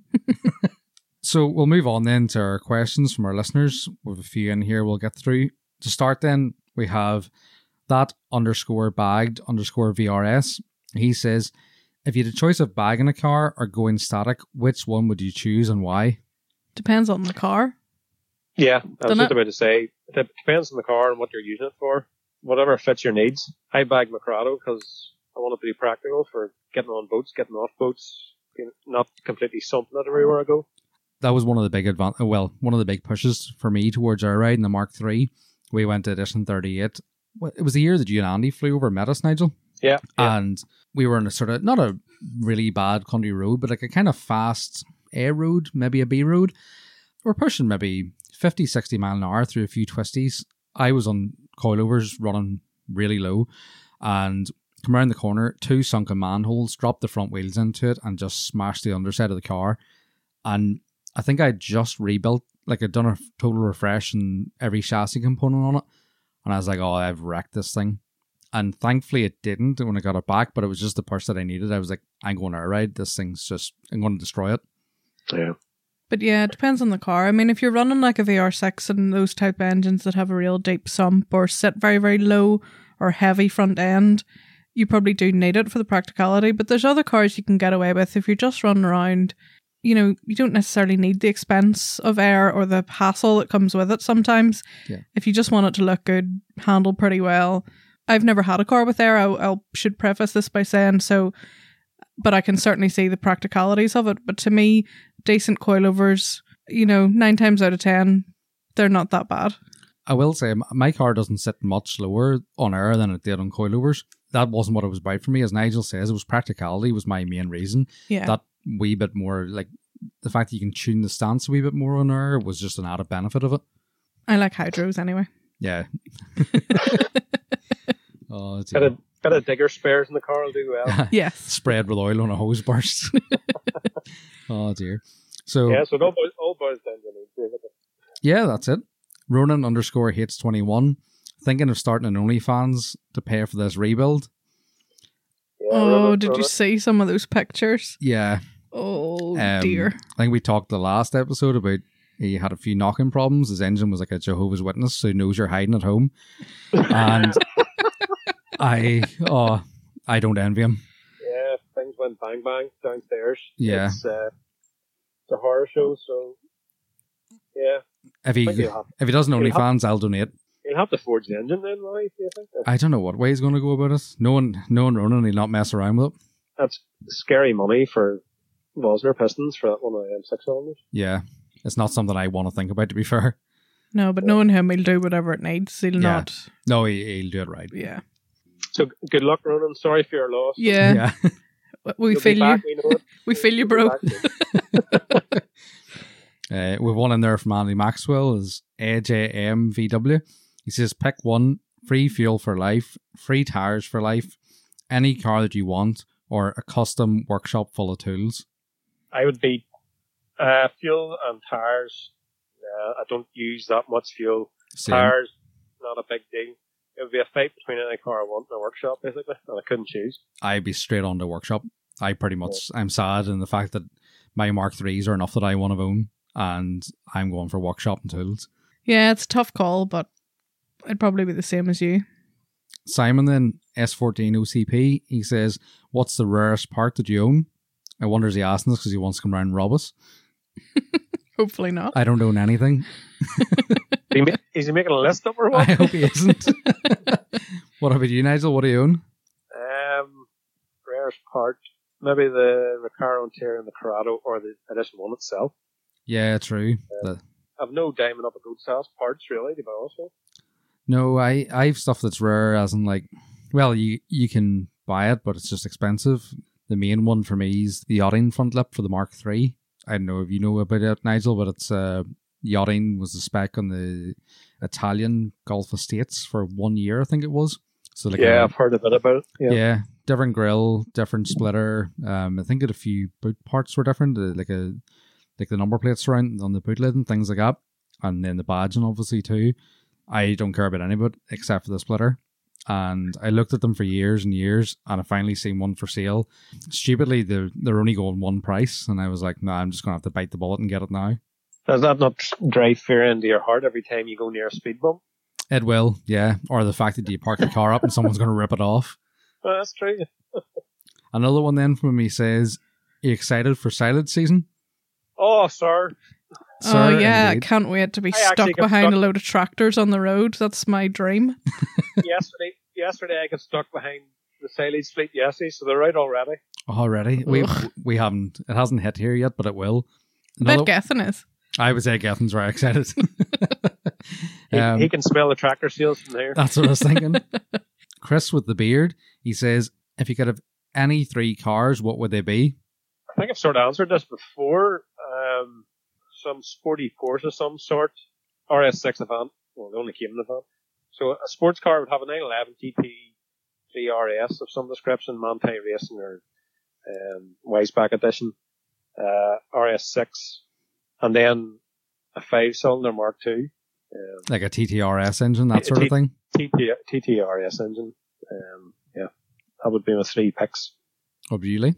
I'm gonna go on the premise that I can keep my existing cars and go with my usual answer of probably a Mark IV R32. I was waiting on it. Mitsubishi Galant estate. And I don't know, what have I said before? Ferrari F40, Yeah. black one. Uh, again, I think we have answered this one before, but I'm not mad into like supercars or things like that.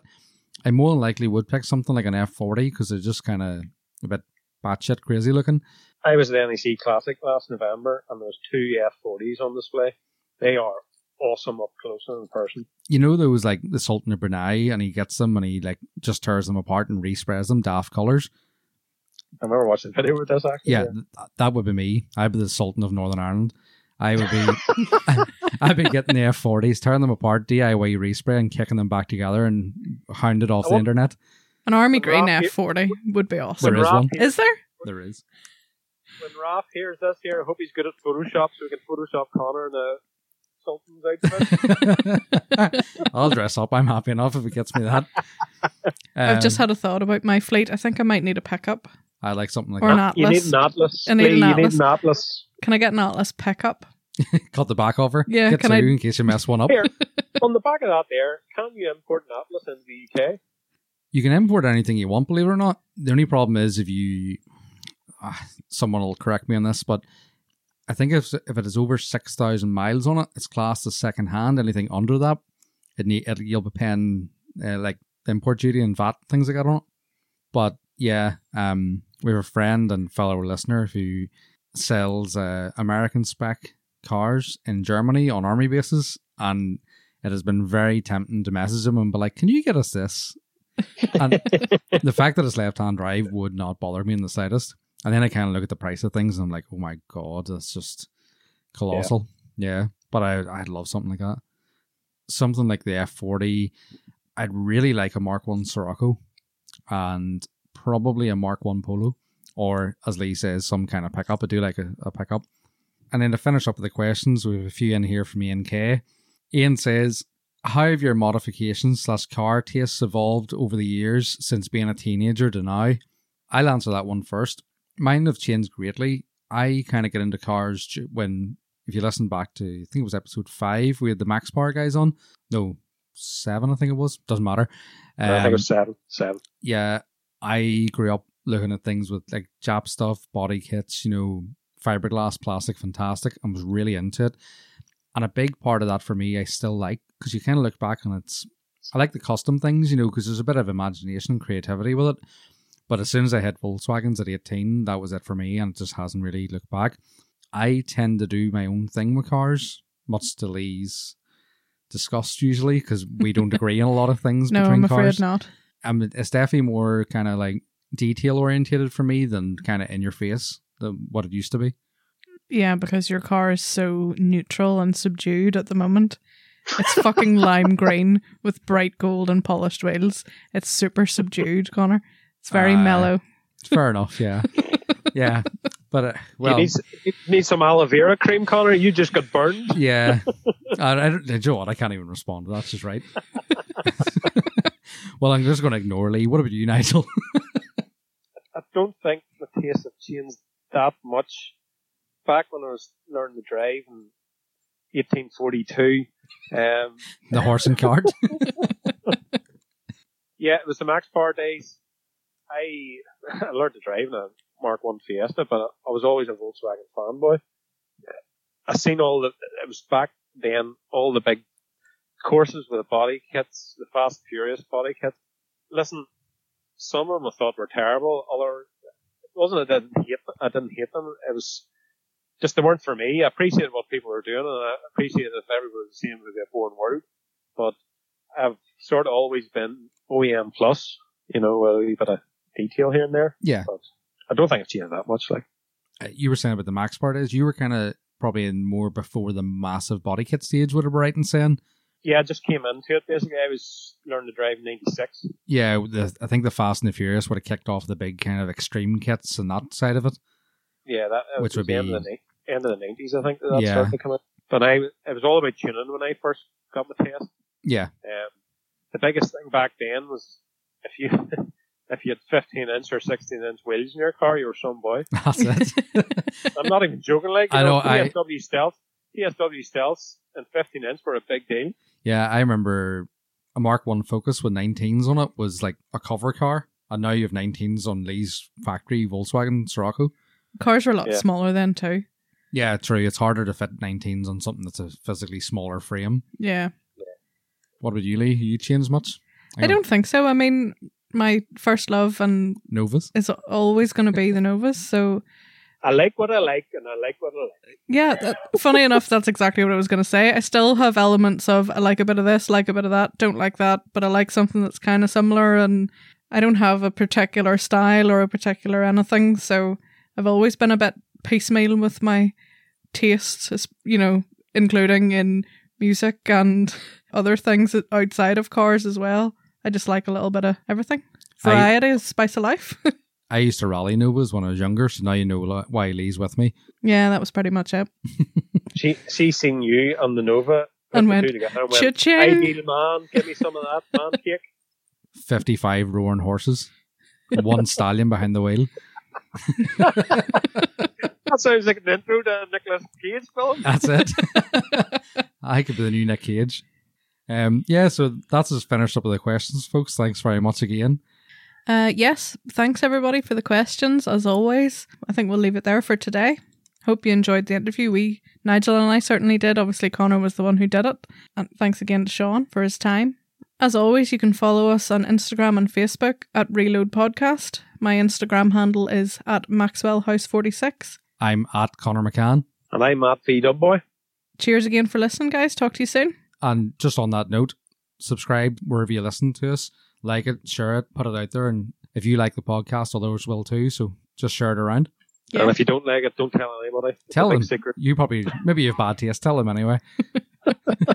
Thanks very much for listening. Goodbye. Bye. Right, take it easy, and don't forget we're doing the lockdown logs. Tune in for them on Instagram. Every so often we'll do one for about a bit of crack. Take it easy, guys. Bye.